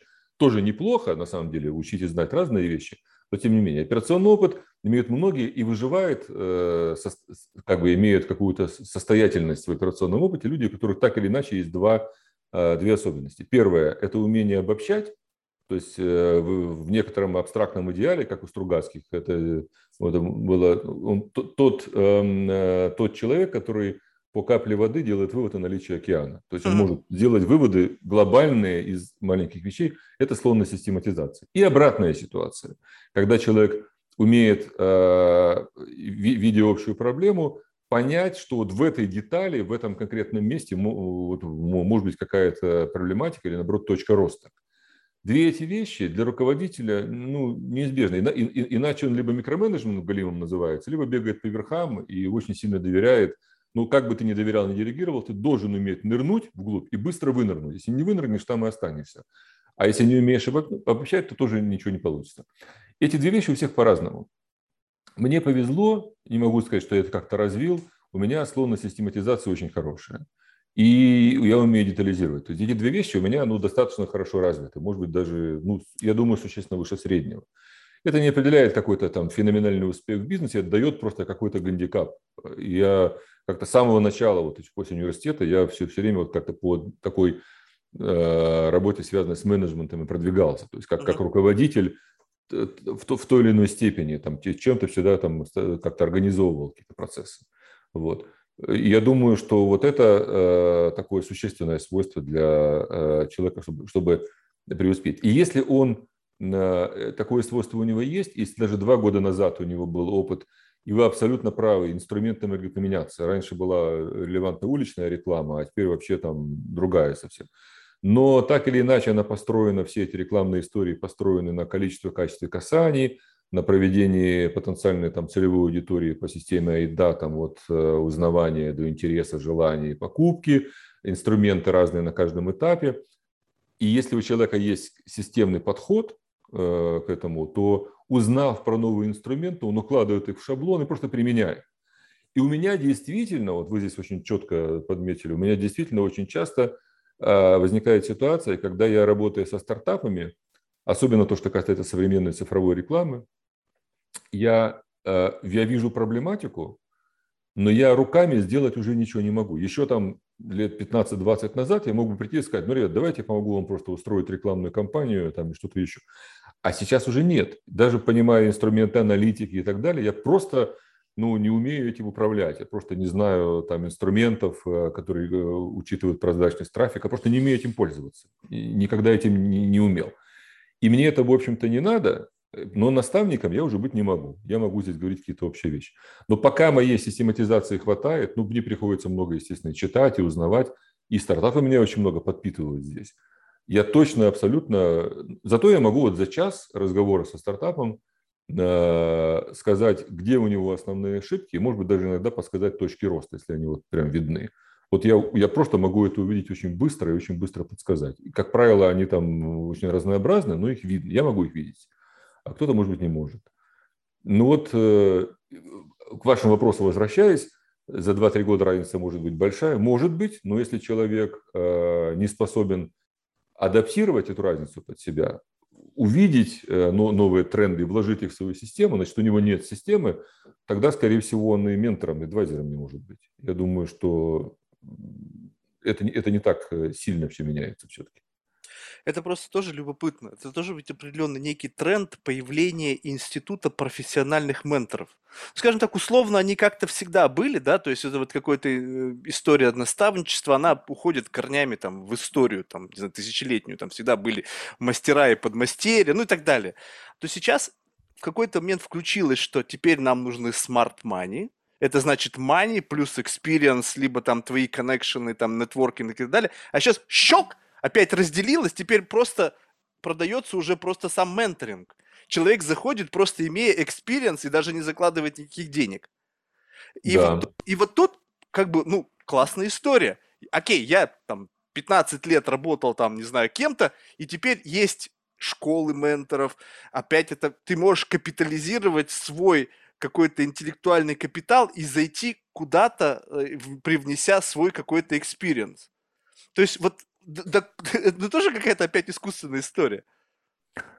э, она была бы искусственная, если бы она не получила признание на рынке. Я, я еще раз хочу сказать, и это уже там мельком сказал, и сейчас уместно это э, вспомнить и подчеркнуть. Экосистема стартапинга в венчурной индустрии состоит из трех частей. Это фаундеры, это инвесторы и это адвайзеры, которые в России называют менторами. Значит, а почему так? Почему, допустим, э, менторинг был не так э, экстремально необходим, не то что не популярен, не был так необходим там 30-40 лет назад? Потому что в условиях экстремальной неопределенности, в которой работает фаундер, а ему нужно уметь быстро принимать решения. И у него, и чаще всего это небольшие команды. И в этой команде очень часто просто нет экспертизы по каким-то направлениям. То есть эта экспертиза у него э, ну, просто отсутствует. А без нее он может, э, а, а, как бы э, цена риска очень высокая. И если он берет себе ментора или там адвайзера и разговаривает, если у, если у фаундера хватает навыков на то, чтобы работать с ментором, а это далеко не у всех так, то он сильно снижает себе риски. То есть шанс пройти долину смерти у него повышается ну, просто в сто раз. Потому что погибают в долине смерти люди в основном потому, что делают ошибки. Не потому, что они... И там процентов, думаю, ну, условия, грубо, так, интуитивно говорю, 10-15% те, у кого просто идея была несостоятельная, а остальные из-за ошибок. К ошибкам я отношу и неправильный подбор команды, и э, неправильное позиционирование, и неправильное выстраивание там э, итерационных бизнес-процессов, и банальное незнание там юнит-экономики или правил фандрайзинга – обычные вещи, которые кажутся очевидными, люди не знают. Если они понимают, что они это не знают, у них шанс сразу там в пять раз выше стал на выживаемость. И они что делают? И что, кстати, делают не все, Марк, вы просто вот знаете или не знаете. В России, когда мне кто-то говорит, мы решили собрать advisory board, я говорю, господи, неужели эти люди существуют? Они выглядят как, как в, это, в рекламе с МММсами этим э, э, Дедом Морозом, когда они существуют, он существует. Сказочные герои просто. Люди, которые в России делают advisory board. Из тех ребят, кто приходит на американский рынок, я две или три истории слышал, когда люди взяли и сделали себе advisory board. Не просто там для инвесторов заложили на адвайзеров там 5% э, акций. Нет, они прям сделали рассылку, они прям писали, причем людям, мы даже не думали, что они ответят. Они прям сделали рассылку там на 500-600 адресов, набрали в LinkedIn, прям по компетенциям, сказали, нас вот этого, вот этого не хватает. Им ответили какие-то супергуру, они с ними собеседовали еще, вы не можете представить, да? Еще шорт-лист у них был, они еще выбирали, кого взять. И в итоге работают, у них там охрененно за спиной стоит. Я слышал от знакомых общих, что у э, основателя мира Кусидова у него 10 адвайзеров одновременно. То есть люди не стесняются этого, а у него уровень компании какой же. Ну, я не подпишусь, но мне вот общие знакомые говорили так. Да. И это нормально. Так вот, адвайзер – тот человек, который закрывает э, проблемы с отсутствием экспертизы. Она точно отсутствует у большинства фаундеров, точно отсутствует. Но э, подавляющее большинство этого почему-то не понимает. Фаундеры, вот у меня есть такая классификация фаундеров, они делятся, на мой взгляд, ну, укрупненно на четыре категории. Uh-huh. То есть есть фаундер под названием «Мой первый бизнес», ну там, не знаю, 20 лет. «Мой первый бизнес», «Первый стартап». Есть founder под названием «Мой первый стартап», то есть операционный опыт, там 30-40 лет, и, и решил все-таки сделать стартап, в венчур пойти. Uh-huh. Есть, есть founder под названием, условно говоря, три факапа, то есть он уже 2-3 бизнеса провалил, вот, и это его четвертый или там третий. А есть founder под названием Success Story. Вот у него там был стартап, он его продал там успешно, неважно, там за 100 миллионов, за миллион, там, ну, продал, ну, экзит, успешный, все, да, и вот он делает новый. И самый лучший, на мой взгляд, и самый перспективный, это вот те, у которых три факапа за спиной. Потому что они все эти ошибки, про которые написано в интернете «читай не хочу», они, они, они теперь уже точно знают, что все это правда. Они кровью своей, временем своим – поняли все, что это абсолютно точно надо делать вот так, и не надо там пытаться изобретать. Тяжелый случай – это человек, который был success, потому что он самоуверенный. Достаточно тяжелый случай операционный, потому что он приносит свои привычки, и он не слышит, вот ему говорят, слушай, так нельзя делать. Он говорит, да я все знаю. Да, ну и молодой парень там уж как повезет. Там девушка, неважно. Вот у них у всех э, разный experience вот, вот в этой классификации. И молодому совсем нужны там адвайзеры, там, да, операционному нужны, но с ними очень тяжело работать. Но если там хватает э, гибкости, что надо перестраиваться, да. Вот те, которые три факапа, у них, как правило, опыта уже хватает, но они сто процентов ищут себе адвайзер, даже не думают об этом. Вот. Ну и вот если есть такой спрос э, на адвайзер, как, на мой взгляд, менялась эта ситуация? Были менторы, и классическое определение менторинга и ментора, почитайте в Википедии, написано, это, это личностное развитие. Это человек, который чаще всего бесплатно, просто э, пробона, по порыву души помогает какому-то количеству менти в личностном развитии. Не коуч, это другая история, а именно ментор, вот он как бы помогает по жизни человеку двигаться. Но когда фаундер двигается по жизни, а его движение по жизни – это развитие стартапа, то ментор начинает помогать ему со стартапом.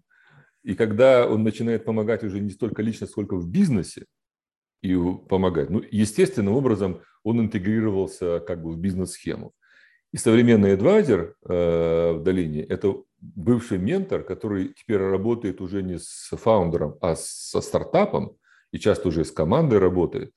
И роль у него постоянная. То есть он практически такой посторонний член команды, который работает не for company, а with company, то есть он рядышком работает, но он такой же член команды, его вешают э, на, на сайт, условно говоря, и говорят и борт, ну, только он решение не принимает, он дает совет.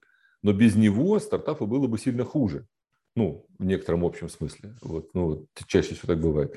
Поэтому для меня вот, это ответ на ваш вопрос, почему так получилось, это вдруг стало э, нужно. Потому что экспертиза, которую приносят адвайзеры, в стартапе нужна. И если founder это понимает, то это, э, э, это одна из частей, которая обеспечивает ему успех. А, окей, не, не, с этим все понятно, это, мне кажется, всегда было, просто меня опять смущает элемент коммерциализации. Вот как, скажем так, вот взять у вас первую встречу, условно, pro bono, окей, но потом, когда выстраиваются отношения, э, все равно возникает какая-то система ценностного обмена, то есть ваш experience да. за что-то. Вот как выстраивается? То есть вообще как... Ну, понятно, что здесь вопрос договорной, и он как бы очень зависит case-by-case, но в целом, как оценить потенциал ментора, чтобы каким-то образом договориться с ним о вот как раз этих, о условиях этого ценностного обмена? Ну, вот в Америке, в, в этой экосистеме мощнейшей, одной из мировых, э, мощнейших мировых экосистем, Э, в Кремниевой долине есть просто, там я видел там таблицы целые о том, сколько стандарты, сколько дают э, долей компании адвайзеру в зависимости от его работы. Там э, зависит от количества часов, сколько тратит адвайзер в месяц, и от того, на каком уровне э, стартапа он входит.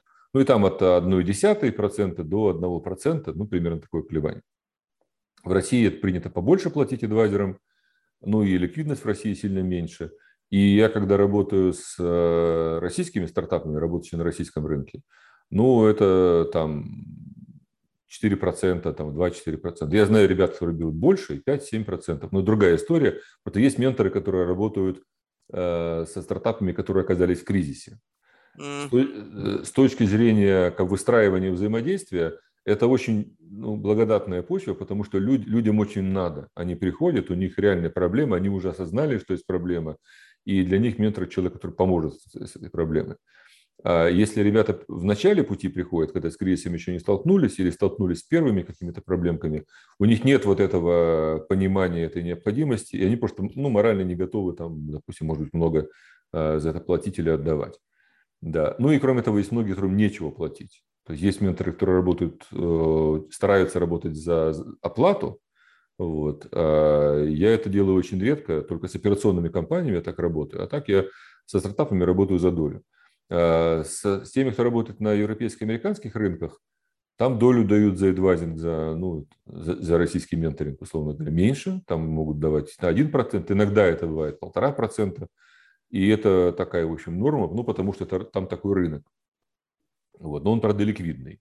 То есть мои, мои доли в нероссийских стартапах, они очень ликвидны. Я там раз в полгода, раз в год по каждому стартапу получаю какие-то предложения о том, чтобы э, эти доли продать. И проблем с этим нет. А в России нифига не так. В России если ты можешь раз в два года у тебя шанс такой появляется, то если повезет, а может раз в жизни такой будет продать что-то. Поэтому и доли больше, и как бы риски больше. Вот. А как я перехожу туда? Ну, когда начинаешь договариваться, они говорят, Виктор, а можно... Ну как, люди со мной работают. Если им это надо, ну, они ну, все нормальные ребята. Э, редко бывают такие, знаете, которые беспардонно просто лезут э, там, в, в, ну, в мессенджеры. Не, люди пишут, Виктор, а можно еще раз с вами поговорить? Ну, можно. А, а можно как-то договориться, чтобы регулярно? Я говорю, ну, давайте. Но для меня, то есть они принимают решение, что я им почему-то нужен, и это важно для меня, что это, что это желание у них возникает. А, а мне нужно понять, что они мне нужны, а у меня есть критерий, э, может ли этот стартап вырасти. Если понимание, может ли он вырасти. И я смотрю на его перспективу и хочу иметь такую долю, которая даст мне возможность на экзите получить там, сумму там, от 3 до 5 миллионов евро. Я себе такой пример, ну, такой уровень. Да. Uh-huh. Если мне, э, естественно, мне такую долю очень часто не дают, поэтому, как правило, я докупаю. То есть, если я работаю с стартапом, я не просто получаю какую-то адвайзинговую долю, я еще и докупаю, я инвестирую в этот стартап на ближайшем раунде или даю там сейф какой-то, там convertible note, который потом на раунде э, квалифицируется и получает долю. И понимаю, что мне нужно там, допустим, 2% или там есть перспектива похуже стартапа, на мой взгляд, там, 5-7% э, на начальном этапе. И вот так мы договариваемся, так я работаю. Вот это любопытно. А, рассматривается ли только вот именно уровень а, знаний? А не, не, не гоняются люди за ситуациями, когда адвайзер, а, ну, кем бы он ни был, он сможет обеспечить какое-то ну, скажем так, конкурентное преимущество, скажем так. Вот это там владелец там какой-нибудь ритейл-сети, а да, у нас конечно. Конечно. Значит, есть, э, ну, как бы три уровня Э, наверное, так можно сходу придумать. Первое – это, собственно, экспертиза. Второе – это нетворкинг, там, записная книжка, то есть какой-то connection. Uh-huh. И третье – это какое-то контрактование, то есть такой чистой воды какой-то unfair advantage, такой абсолютно. Uh-huh. Вот. Э, ну, скажем так, подавляющее большинство э, ребят, которые приходят к адвайзеру, к ментору, они все равно подсознательно ждут, что получат какое-то волшебное зерно угу. либо совет какой-то фантастический, либо идею, либо корректировку там бизнеса, значит, ну то есть вот прям волшебное зерно, что вот они сейчас бобовое семечко дадут, им посадят его и все, и начнет расти. И такое бывает иногда, ну, я так думаю. И, и особенно часто бывает, когда к ним приходят топ-менеджеры крупных компаний, действительно, может быть, контрактование обеспечивают, там известны случаи, когда какие-то менторами стартапа становились топ-менеджеры больших банков, там Сбера, там еще кого-то. А потом почему-то этот банк этот стартап покупал. Я думаю, что там не было никаких уверен абсолютно, что топ-банков не делают никаких там инсайдерских историй. Сто процентов никто не станет ради такой херни рисковать. Но просто поскольку они вовлечены, знают очень хорошо, то они там какие-то рекомендации. Для стартапа это хорошо, безусловно. Записная книжка – это великое дело, когда она есть. У меня она какая-то есть, но она недостаточна для стартапов. Тем более, есть же ребята, адвайзеры, которые работают по индустриальным доменам. Работает кто-то в Edutech, например, там, uh-huh. и у него там знакомых миллионы, он может нарекомендовать сразу и э, в команду кого-то и так далее.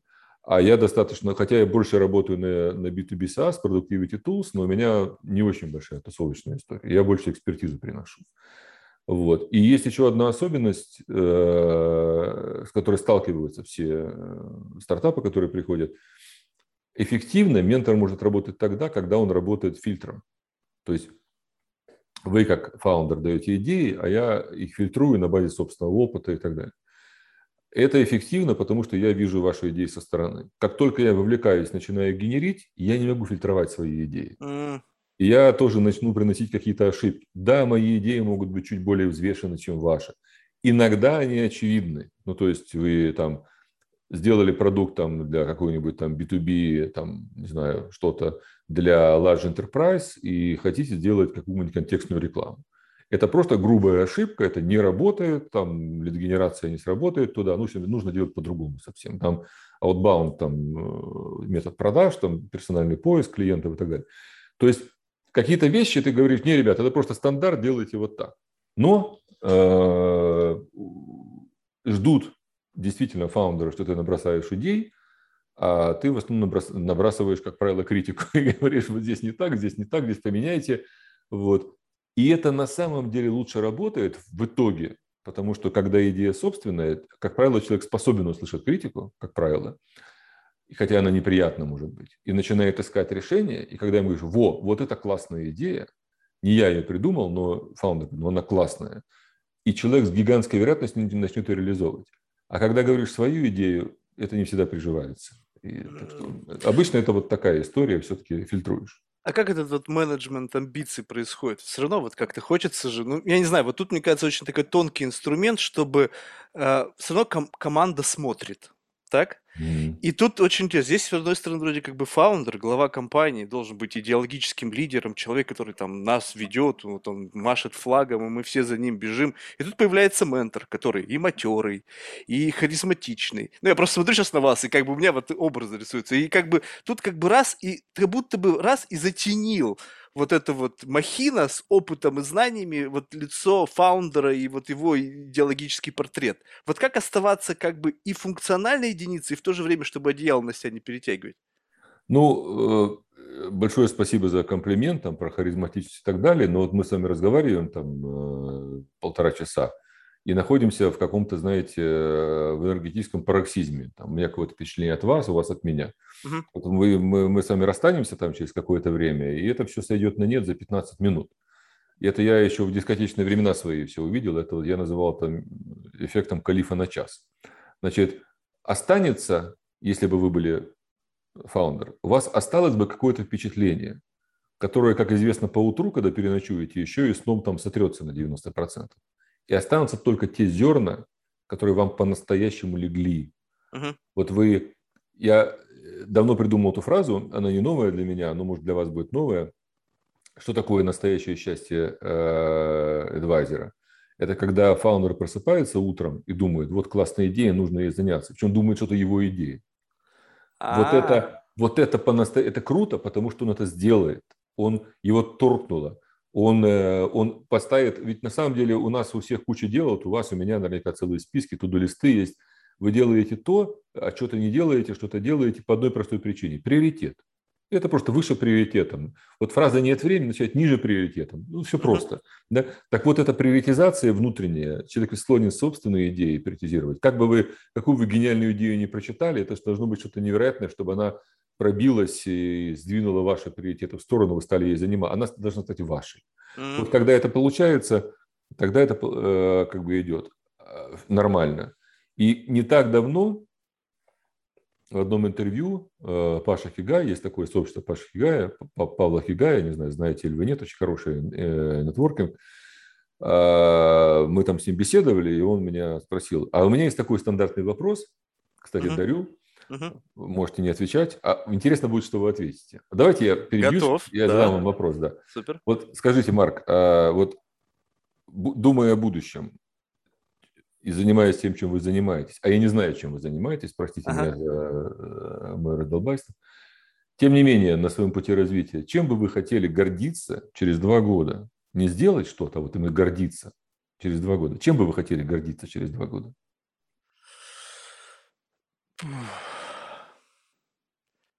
Ну, тут нужно учитывать, что я не совсем как бы нормальный человек, да? То есть, что меня... Я бы хотел гордиться тем, что я научился задавать meaningful questions, которые для меня позволяли бы извлекать какой-то уникальный experience, который не очевиден для более широких масс. Окей.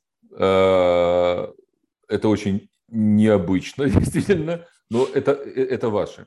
И вот э, а к вашему вопросу теперь возвращаясь, как это происходит, зачем же вы это делаете, нет ли у вас чего-то.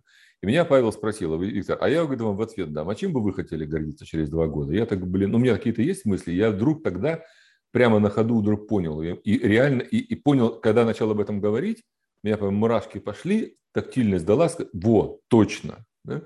Я сказал, вы знаете, я хочу, чтобы хотя бы кто-то из тех фаундеров, с кем я работаю, у меня же много компаний, с кем я работаю, хотя бы кто-то из них через два года а, был вот в таком ресурсном состоянии, в котором я был, когда делал Дэнди, когда у меня перла Акада. То есть вот это ощущение, что прет, что ты встаешь утром, ты, ты хочешь на работу идти, тебе кайф от этого, кайф от каждой минуты на работе.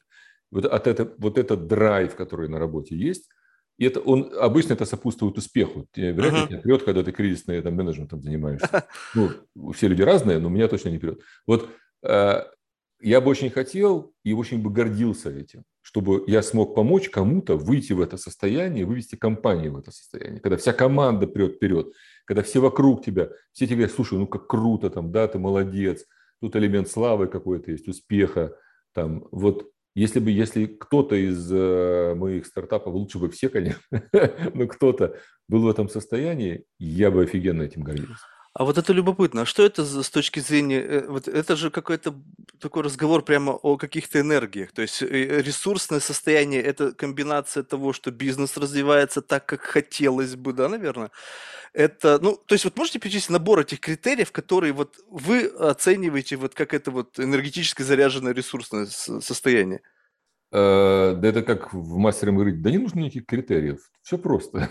Если вы по утрам э, просыпаетесь, и вот у меня было такое в Денде, я часто это вспоминаю, я утром просыпался, я вспоминал, что я сегодня иду на работу, и думал, я иду на работу. Кайф. Да, ну там что было? 100 миллионные продажи. Я посмотрел, там что в 95-м году на 100 миллионов продали Дэнди. Охренительно. То есть кэш доволен, при, и, да, какая-то репутационная составляющая. Это же все равно то, что драйвит идти на работу, это если раздробить под микроскоп, посмотреть, это много, многокритериальная система. Что-то больше, что-то меньше. Слушайте, э, каждый из нас в жизни в разных своих ситуациях получал какое-то удовольствие не mm-hmm. будем детализировать, там, вводить mm-hmm. вещи, о которых не нужно говорить. Удовольствие мы получали в разных ситуациях. Mm-hmm. Абсолютно. Вы точно хотели бы э, детализировать и разбираться в этих удовольствиях? Сто процентов. А я нет. А почему? А я, ну, потому что я считаю, что сам факт получения удовольствия – достаточная награда за то, что он… И, в принципе, вам не нужно э, анализировать, потому что это, знаете, это как вы рассказали кому-то анекдот, он не смеется. Анекдот очень смешной вы начинаете объяснять. И там точно никогда не будет смеяться, когда вы ему объясняете. Если вы детализируете удовольствие, что-то вы там потеряете. Ну, может быть так, я думаю. Может быть, вы, конечно, докопаетесь там до глубины, станете там очередным там юнгом, который будет, э, как разберет пароксизм удовольствия по атомам, и вас потом будут цитировать. Будет ли вам от этого хорошо, неизвестно.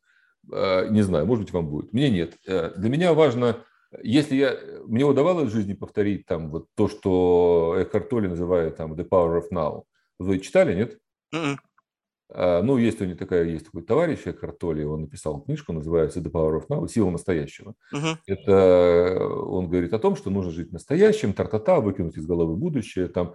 Но там фишка в том, что если вы в этом э, состоянии находитесь, то вы действительно на легкая эзотерика, вы чувствуете просто очень сильный энергетический прилив, вы чувствуете состояние такого вот э, непрерывного экстаза, э, реального, там, до слез, там, до ощущения счастья, до мурашек по всему телу там, и так далее. Это, ну, многие это испытывали, это никак не связано там, с какими-то любовными утехами, с чем-то еще, это просто состояние такое. Можно в медитации до него дойти. Вот он описывает это состояние, пропагандирует его и так далее. Вот если вы э, находитесь э, в таком продленном состоянии по отношению к какому-то бизнесу, к успеху, вы, ну, можете, да, понятно, что это, это следствие успеха, и вы можете анализировать себя на каком-то общем уровне, что вас драйвит, там, деньги, слава, там, власть, не знаю, там, кому-то приказали что-то, там, унизили кого-то, и кому-то, и вам стало почему-то хорошо, да, это у каждого свое. Вот я примерно понимаю, что мне нужно в бизнесе. А мне нужна слава и деньги. Я очень люблю успех и очень люблю зарабатывать деньги. Мне это очень нравится. И если это получается, но самое главное, процесс успешный, и ты решаешь проблемы, но ты чувствуешь, что все вокруг тебя счастливы, что ты клиентам даешь счастье. Ну, вы можете представить, какой был NPS, это Net Promoted Score у Дэнди? Ну, Гигантский. Да, я думаю, под сто процентов был, мы его не мерили тогда, но думаю, что был такой примерно. А это же возвращается же вам постоянно. Эти письма, там сотни писем в день там, от детей, там, э, это, знаете, к нашему акционеру обращались, э, писали же акционеру письма, Андрюша Чеглакова, писали «Уважаемый слоненок Дэнди». Да. Ну, это так Вот классно. Да, но вот видите, вот постепенно-то они вычленяются. Вы, вы сейчас описываете, вот как раз я просто почему спросил, что важно да. ли понимать, что внутри, потому что вы хотите, чтобы ваши менти испытывали такое же ресурсное состояние, да. чтобы понять и привести их к этому ресурсному состоянию, нужно, во-первых, подсветить те моменты, которые могут, ну, нужно, чтобы были, для того, чтобы это ресурсное состояние вообще существовало. Это я давно для себя решил. Тут у меня никаких внутренних секретов нет. Угу. Я это решил, я это всем говорю, но это, это все пропускают мимо ушей, говорят, да-да-да, правильно, но пропускают мимо ушей. Я даже знаю метод, как этого достигнуть, ну, как правильно делать, чтобы этого достигнуть. Но, к сожалению, я думаю, что те ребята, с кем я работаю, тоже лет там, когда им будет 50 плюс, они, это, они поймут, что так нужно было делать. И я тоже так не делал. Делал, но интуитивно. А mm-hmm. система, система очень простая. Значит, я для себя четко делю стартапы на три этапа развития корпоративной культуры. Корпоративные культуры не э, связаны с человеческими э, ценностями, а связаны с ценностями, как люди относятся к компании. Вот, вот, вот эта часть. Я не говорю, там она там бирюзовая компания или авторитарная компания. Это, это как бы организация, это одна часть истории корпоративной культуры. Я говорю о том, как люди относятся к компании. Первый этап – это когда люди гордятся, условно говоря, офисом, ну, то есть тусовкой. У нас крутой инвестор, крутой офис, печенки, бильярд, скейтборды. Это классно, вопросов нет. Высокая лояльность, людям нравится. Ну, может быть, даже без офиса, сейчас там удаленка, но понятно. Тусовка классная, люди классные, все. Второй этап – гордятся продуктом. Мы сделали классный продукт, ну, там лучше нет продукта, у конкурентов продукт хуже, ну и так далее. Люди вот реально гордятся продуктом. Это не всегда происходит. Многие застреют на первом этапе и там счастливо живут. Третий этап, когда люди гордятся успехом на рынке. Когда они говорят, слушайте, у нас, нас клиенты обожают, ну, мы там скоро порвем лидера, у нас уже миллион клиентов, у нас 2 миллиона клиентов, у нас NPS 80%, у нас там чума вообще на всю. Вот они это говорят своим друзьям там в барах, там, да, вот, вот этим гордятся. Вот Компания не может быть успешна на рынке, если она не, не выходит на третью стадию. Но заметьте, я говорю о том, что все люди в компании этим гордятся. Так было в Денде, mm. так было в Акадо. А часто бывает, что компания даже делает замеры, так называемый ENPS, это Internal NPS, uh-huh, да? uh-huh. и показывает, что он высокий. Делают замер, там, ну, там люди рассказывают про компанию, там есть э, семантический анализ делается, и как-то там по словам там выделяется. И я смотрю этот анализ и говорю, ребята, у вас NPS там 80%, ну круто, ну классно, вот. но при этом а, большая часть его, там под 80% тех, кто доволен компанией, они довольны первой стадией офисом. Еще 20% они, они про продукт. Никто не говорит про успех на рынке. О чем это говорит? А, а компания при этом успешная, что фаундер тянет компанию вперед, он своей энергией пробивает стены, а тусовка сидит сзади, играет на гармошке, очень сильно помогает ему, поет песни, но только его энергия компанию прет вперед. Если, если они станут рядом все, наверное, это может, может быть и произойдет в этих компаниях, я надеюсь, что произойдет. Если они станут рядом и вместе будут переть вперед, если вся энергия у них сложится, пусть меня, простите меня за высокие слова, вот тогда этот эффект возникает. Тогда ты приходишь в компанию, у тебя единомышленники не только потому, что ты в клевом офисе, а еще единомышленники, которые вот это я делают и это чувствуют. Я, например, э, абсолютно не понимая вот этого всего, интуитивно в Акадо, а что такое Акадо, вы знаете? Да-да-да, ну, да. Ренова Медиа трансформировалась. Да-да-да. Вот, в Акадо я сделал такую штуку, сознательную. Я сознательно это сделал, просто я этой системы не понимал тогда. То есть там ведь нужно просто как вытащить э, команду всю на, вот, на то, чтобы она была нацелена на успех на, на рынке. Надо мотивацию сделать на успех на рынке. Не премии там, не, премия это часть, это небольшая часть мотивации, а чтобы люди думали об этом, чтобы вот мозги в этом направлении работали, э, чтобы это было ценно для них. Я сделал простую штуку в Акадо. Это мне просто вот как-то интуиция была, и это сработало. Я на входе в каждый офис повесил большое табло, на котором, э, как вот джекпот в Лас-Вегасе, было показано, сколько сейчас клиентов. Поскольку продавали много, то так потихоньку щелкало там клиенты. Uh-huh. А, как, uh-huh. а когда там было ток, они убывали. Да, вот. Ну, их там было там в начале там, 600 или 700 тысяч. И вот, представляете, когда это подкрадывалось к миллиону, какие были у людей ощущения? А, это в да. фильме, по-моему, этот, соци... ну, этот social network, когда про Facebook сняли, у них там тоже было это табло. Вот. Сейчас э, э, не пойму. Нет, не то. Потому что э, убился. Ну да, потому что это успех на рынке. У нас через две недели, условно говоря, уборщики, там, сотрудники любых подразделений, все входят в офис как минимум два раза в день, там, утрами после обеда. И, и это все знали, сколько клиентов. Вот простая такая штука, как-то вот мне удалось это сделать, и не могу сказать, что, знаете, это переформатировало все мозги.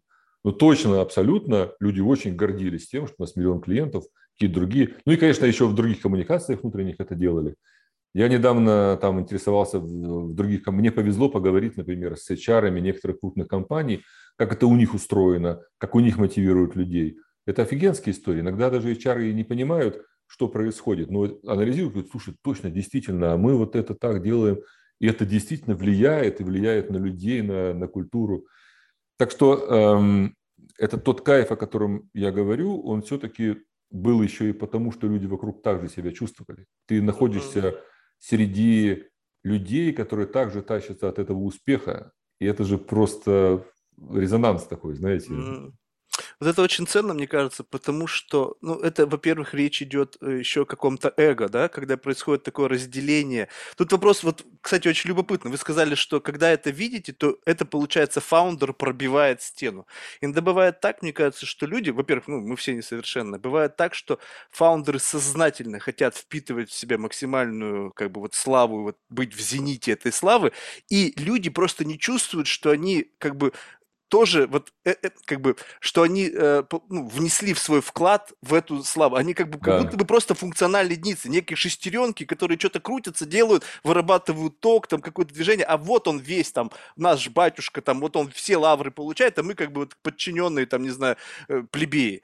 И тут очень как бы вопрос в том, что вот мне кажется, как раз-таки настройка должна заключаться в том, чтобы человек правильно понимал, что его заслуга напрямую связана с тем, что, вернее, его слава напрямую связана с его командой. И если вот этот процесс внутри будет выстраиваться, что человек будет делиться вот этими лаврами, а не просто на себя все одевать, говорит, я самый крутой, я вот там самый классный предприниматель года, а вы там все, мы там плебеи. Вот это, мне кажется, очень важный момент. Потому что такое ощущение, что вот эта гонка за персональным брендом, когда сейчас люди выстраивают вокруг себя какую-то гигантскую там информационную среду, и я вот такой умный, самый классный, и книги пишу, и все остальное, а команда это как бы, ну там где-то кто-то. Вот это важно. Вы правы. Это, кстати говоря, действительно очень такой существенный момент. Я его немножко подсвечу по-другому, с другой стороны. Тот же момент, с другой стороны. Ну, могу сказать так, я, я сталкивался с людьми, я с ними не, стараюсь не работать, среди тех, с кем я работаю, таких нет фаундеров, но я сталкивался с людьми, которые тянут это дело на себя и вот выставляют себя вперед. Да, такие есть, и есть, безусловно, вот, но это как бы не, не моя проблема, что называется. Да. А, но, тем не менее, многие фаундеры, даже которые не хотят так делать, у них нет такого стремления, они в такой ситуации оказываются. И не только потому, и даже не столько потому, что раскручивают личный бренд. Хотя сегодня продвижение многих стартапов основано на раскрутке личного бренда. Не только поэтому. Кстати, люди в возрасте, там 40 плюс, там 50 плюс, они обычно мудрее, они даже при раскрутке личного бренда уже не позиционируются внутри компании. То есть они, их не может личный бренд отравить настолько, что они станут там, там ну вот я видел фильм, смотрел, и мне кажется, что это правда. Люди, которые работали с Майклом Джексоном, считали его очень коммуникабельным, очень э, таким человеком. Хотя он был невероятно властным деспотом на сцене, но вот они считали в коллективе, что он делился со всеми успехом. Ну так вот, в чем э, ошибка очень часто у людей? Ошибка в, в организации делегирования. Э, вот говорят, микроменеджмент – это плохо. Это плохо, действительно плохо для бизнеса, но это плохо еще по одной причине. Я возвращаюсь тут вот на наши 20 минут назад, когда я говорил про гордость. Вот мы когда собираемся с ребятами из э, Дэнди, например, мы иногда встречаемся. Например, в следующем году будет 30 лет э, там, старта Дэнди. Вот в сентябре 92 года он стартовал. Наверняка встретимся. Когда мы собираемся, э, люди не вспоминают свои зарплаты, хотя многие там сильно заработали, некоторые там Компания трем сотрудникам купила квартиры, что по тем временам было вообще невероятно. А, они вспоминают те, чем они тогда, чем они тогда гордились. Они вспоминают собствен... успехи. Причем они вспоминают собственные достижения, не только общие, но и собственные. Тут у меня пару раз были попытки у кого-то снять фильм там про Дэнди, но меня там находят, интервьюируют. Я все время говорю, ребята, поговорите с командой. Во-первых, среди тех, кто был в команде, сейчас есть очень-очень серьезные люди, которые на больших постах там работают. Команда была очень крутая, и люди многие состоялись э, в бизнесе, в жизни. А, поговорите. Это просто интересные люди по жизни. Они э, гораздо мудрее, чем 30 лет назад, и просто интересно. А во-вторых, посмотрите, они вам расскажут совершенно другую историю про Дэнди, чем я. Потому что это была и гордость. Мне удавалось, может быть, потому что э, интуитивно, может, быть, компания быстро росла, каждый достигал на своем участке каких-то результатов. И эти результаты в любом стартапе ценны. Поэтому, когда ты что-то делегируешь человеку, дай ему возможность это сделать. Дай ему возможность этим гордиться, что он это сделал. Простите. Вот. Дай возможность ему гордиться этим, и э, тогда он станет соучастником этого успеха. И действительно, вот вы правы, есть ребята, которые делают такую ошибку, из лучших побуждений они делегировали, потом пришли у них новая идея, потом они полезли внутрь, и вот эти две ошибки, ты дал человеку поручение, а потом дал другое, а он пришел с тем решением, ты просто нивелировал ты убиваешь эту инициативу, он там через два раза уже не будет ничего. Ну, ну, ему неприятно изобретать, когда его плюнули на его. Он-то пришел гордый, он придумал что-то, а ты ему, да, сейчас это не важно, давай другое делать. И первая ошибка, вторая ошибка, когда ты начинаешь туда лезть, и сам, ну, скажи ему, я не согласен с этим, с этим, дай ему еще одну возможность. И в следующий раз, если он не справляется, ты уже как бы не поручай все-таки. Переходи с делегирования на инструктирование и делай выводы. Но если ты делегировал, дай человеку возможность себя проявить. Дай ему возможность, в конце концов, ошибиться, если, конечно, не критично для компании. Дай воз... ну, потому что, возможно, он еще и прав окажется. То есть надо вот это... Я не, не говорю, что там отойди в сторону, пусть он делает, что хочет. Но если ты не даешь человеку возможность себя проявить, ты не получишь соратника, который гордится собственными успехами, и тогда он не станет рядом с тобой, не будет подпитывать тебя своей энергией. И ты будешь один пробивать стены. Ну, а это, что, это, это один из вариантов. А что это за мышца? Ну вот просто ж как ее прокачивать? Это же это, это тут какая-то смесь доверия, смесь вот. веры. Ну то есть вот что-то, вот это же все вместе как-то вот. Два слова, да, в одно из них вы произнесли. Доверие – это важнейшее слово везде. Есть такой тезис, я его давно изобрел, и недавно случайно у кого-то видел что-то похожее, так порадовался. Тезис такой. Недоверие – это ржавчина, которая разъедает любые отношения. Uh-huh, uh-huh. Вы мне стали не доверять, я увидел это, стал вам не доверять и понеслась там все. Там, да? вот. Ну, даже не буду углубляться. Еще есть уважение. Uh-huh. То есть, э, если вы доверяете человеку и уважаете его, эти вещи связаны, в общем-то. Если у вас хватает э, хотя бы системного, системной внутренней дисциплины управленческой, хотя бы сказать себе иногда, стоп, не полезу. Или, если полезете, хотя бы говорите, слушай, извини, да, я не могу удержаться, я, я сейчас полезу в мелочи. Но не делай это так, как будто это вот это само собой происходит. А так, к сожалению, чаще всего и бывает. И, и, тогда, и тогда человек не видит этой границы, он не понимает, где его ответственность. Если ты хотя бы извинился, полез туда, если ничего не стоит, скажи, слушай, прости меня, я полезу, да, давай разберемся. Но в конце концов, когда ты уже там все э, понял, там разобрался, постарайся либо убедить, либо если ты видишь, что не можешь убедить, прикажи. Но еще раз говорю, это может работать один раз, два раза. У меня были такие случаи, сто процентов. И мне это ребята, мы же со многими дружим, с кем, кто был моим подчиненным. Сейчас мы друзья, я ни разу не начальник, уже много лет, мы просто общаемся. И они говорят, слушай, ну, это было очень больно, вот когда выходишь из своего кабинета и думаешь две вещи. Блин, он прав, он опять прав. Как же это задолбало, думаешь ты, вторую вещь. Да, и вот это надо было как-то избегать. Вот. Ну, на чем-то другом я выруливал с точки зрения вот выстраивания отношений все-таки. Ну, ну, насколько я знаю, насколько мне HR говорили. Но если бы это были мои ошибки, если бы я их не делал, то было бы что-то еще круче, наверное.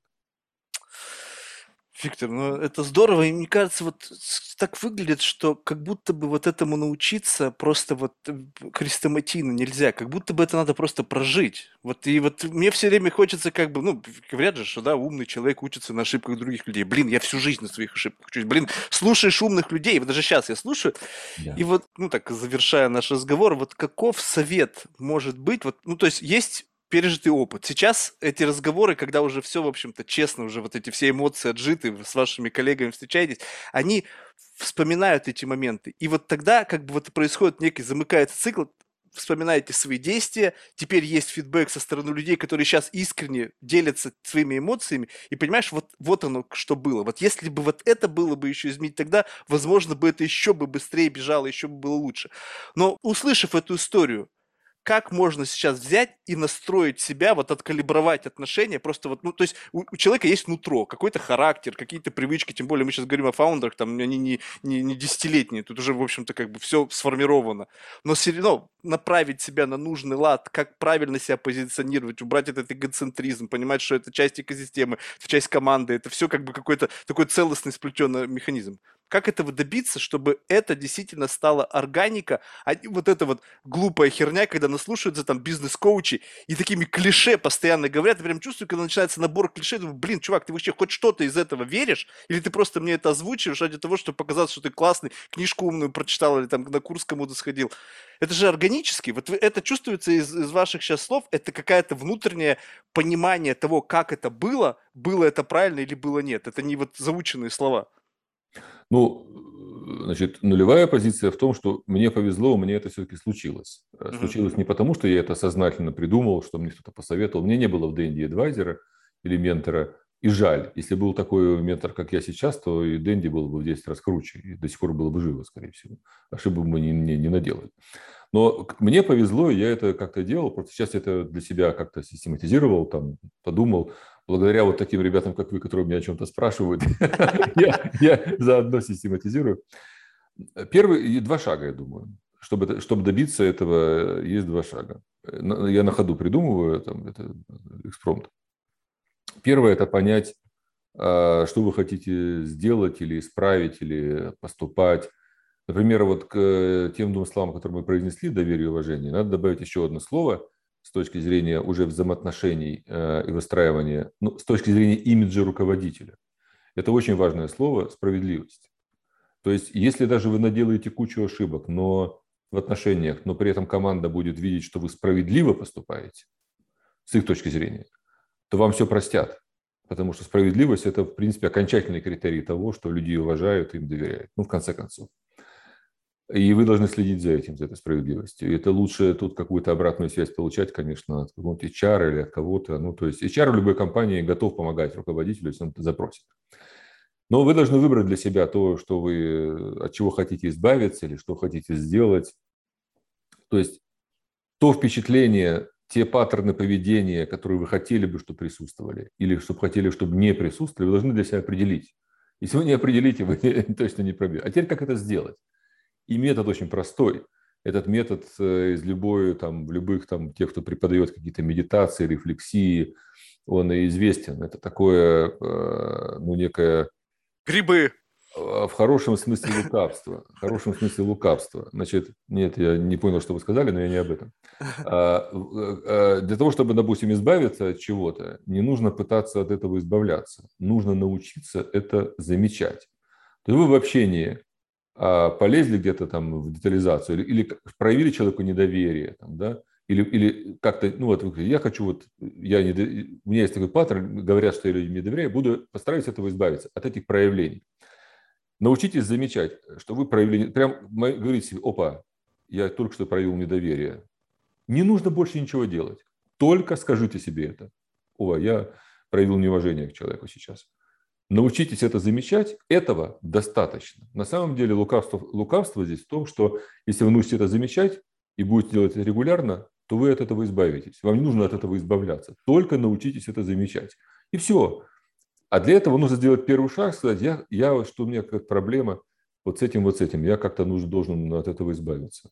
У меня была проблема в начале адвайзинга очень серьезная, с тем, что люди не понимали того, что я говорю. Я учился, там, получал обратную связь. Э, я просто ну, пытался замечать и замечал, что вот, а, а меня поняли не так, как я говорил. Как-то анализировал, я уже не помню, как все происходило, но со временем ситуация стала лучше. Ну, то есть, вот такой метод. Понять, что хочешь, научиться замечать. Но вот эта вот глубокая рефлексия, она у меня еще связана с таким каким-то клише, да, тоже внутренним. Это совесть лучший контролер. То есть, окей, я отрефлексировал, я понял, вот это было, я сделал это плохо человеку, но дальше включается внутренний инструмент, вот эта совесть. Могу я с этим жить, что я сделал плохо? Либо не могу.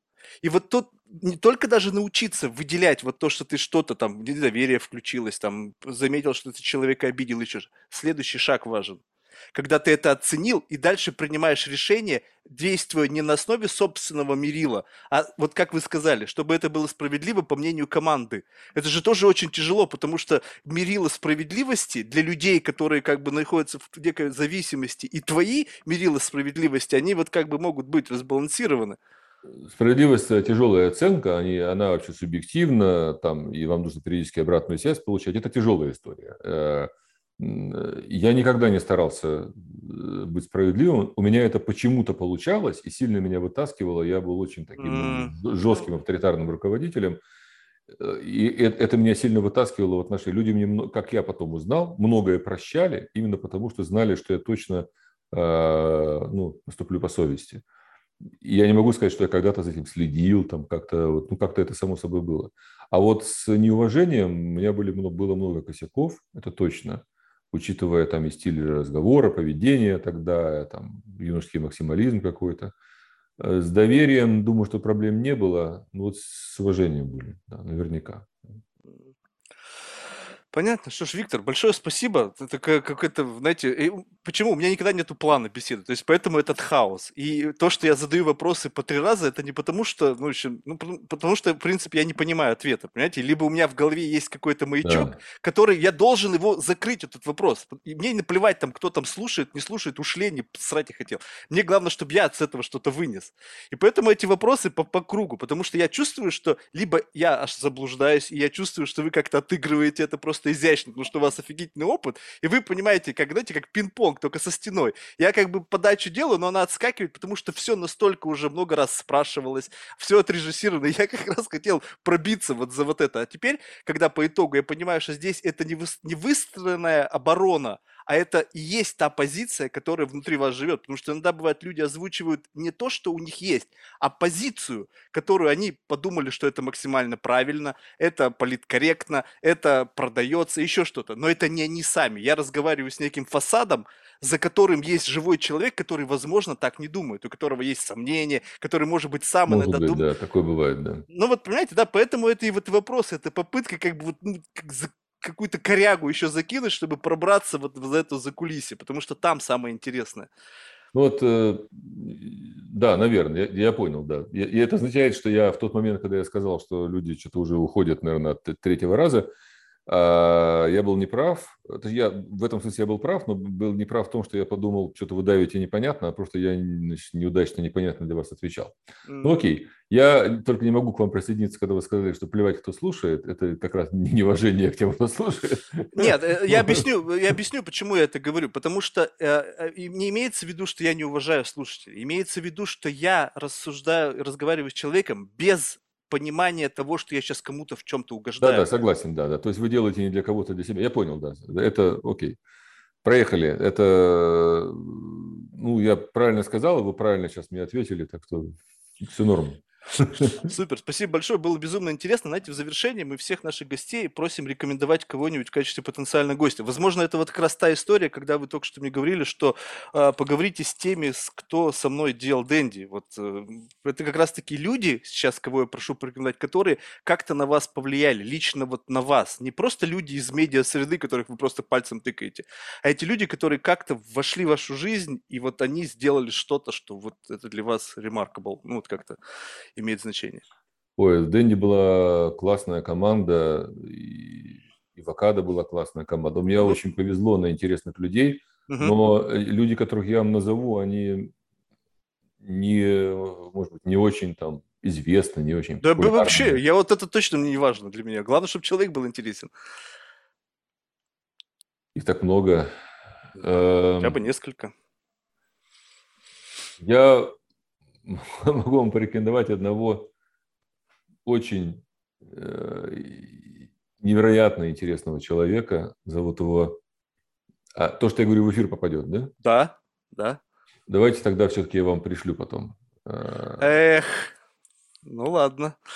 Тут Хорошо, как... нет, нет, давайте я скажу, ну, я просто не знаю. Я упоминать какого-то конкретного человека без его разрешения, на мой взгляд, некорректно. Поэтому я... Почему? Ну, этот человек на вас повлиял. Пойдет он, не пойдет, это уже мои личные с ним отношения. То есть вопрос не в том, что же как бы это какой-то entitlement, и он теперь обязан прийти и что-то рассказывать. Нет, вовсе. Если вы хотите, вот я, я бы порекомендовал э, поговорить с одним человеком. Он человек э, очень внутренне, очень богатый, внутренний, невероятной такой судьбы интересной, именно бизнесовой. Зовут его э, Сердюк Владимир Александрович. Вот. Я с удовольствием дам его контакты, если он захочет. Вот. Он, э, я у него многому научил. Он был формально моим подчиненным в Авокадо. Вот. Но он очень, очень интересный, очень человек интересный. Много ребят из э, Дэнди сейчас, ну, есть просто люди на публичных позициях, я точно их не буду в эфир называть. Вот. И не факт, что они захотят разговаривать, ну, потому что для них это... Как я, знаете, когда в Авокадо работал, я, я не мог разговаривать с кем угодно, я был формальным одной из лиц компании, все проходило через э, пиар-менеджера, там, жесткими критериями. Ну, это понятно, что я да. с этим уже неоднократно столкнулся. Да, э, очень интересный парень, два человека, вот, которых точно могу сейчас сказать. Э, один был как раз HR в Дэнди. Это один из, наверное, первых, в принципе, HR на рынке. Это Чемиков Валера. Вот. У него тоже такой очень интересный, интересная карьера, как HR. Но просто в 90-х годах HR не было, а он, а он был, а он был, да. Есть абсолютно невероятный, уникальный человек. Он достаточно публичный, но он, как бы, слава богу, не там, неформальный публичный человек. Вы его легко найдете в сети. Это Ситников Алексей. Алексей Петрович Ситников, очень известный. Там, кстати. Ну, он такой, скажем так, э, необычный человек, он, он очень известен.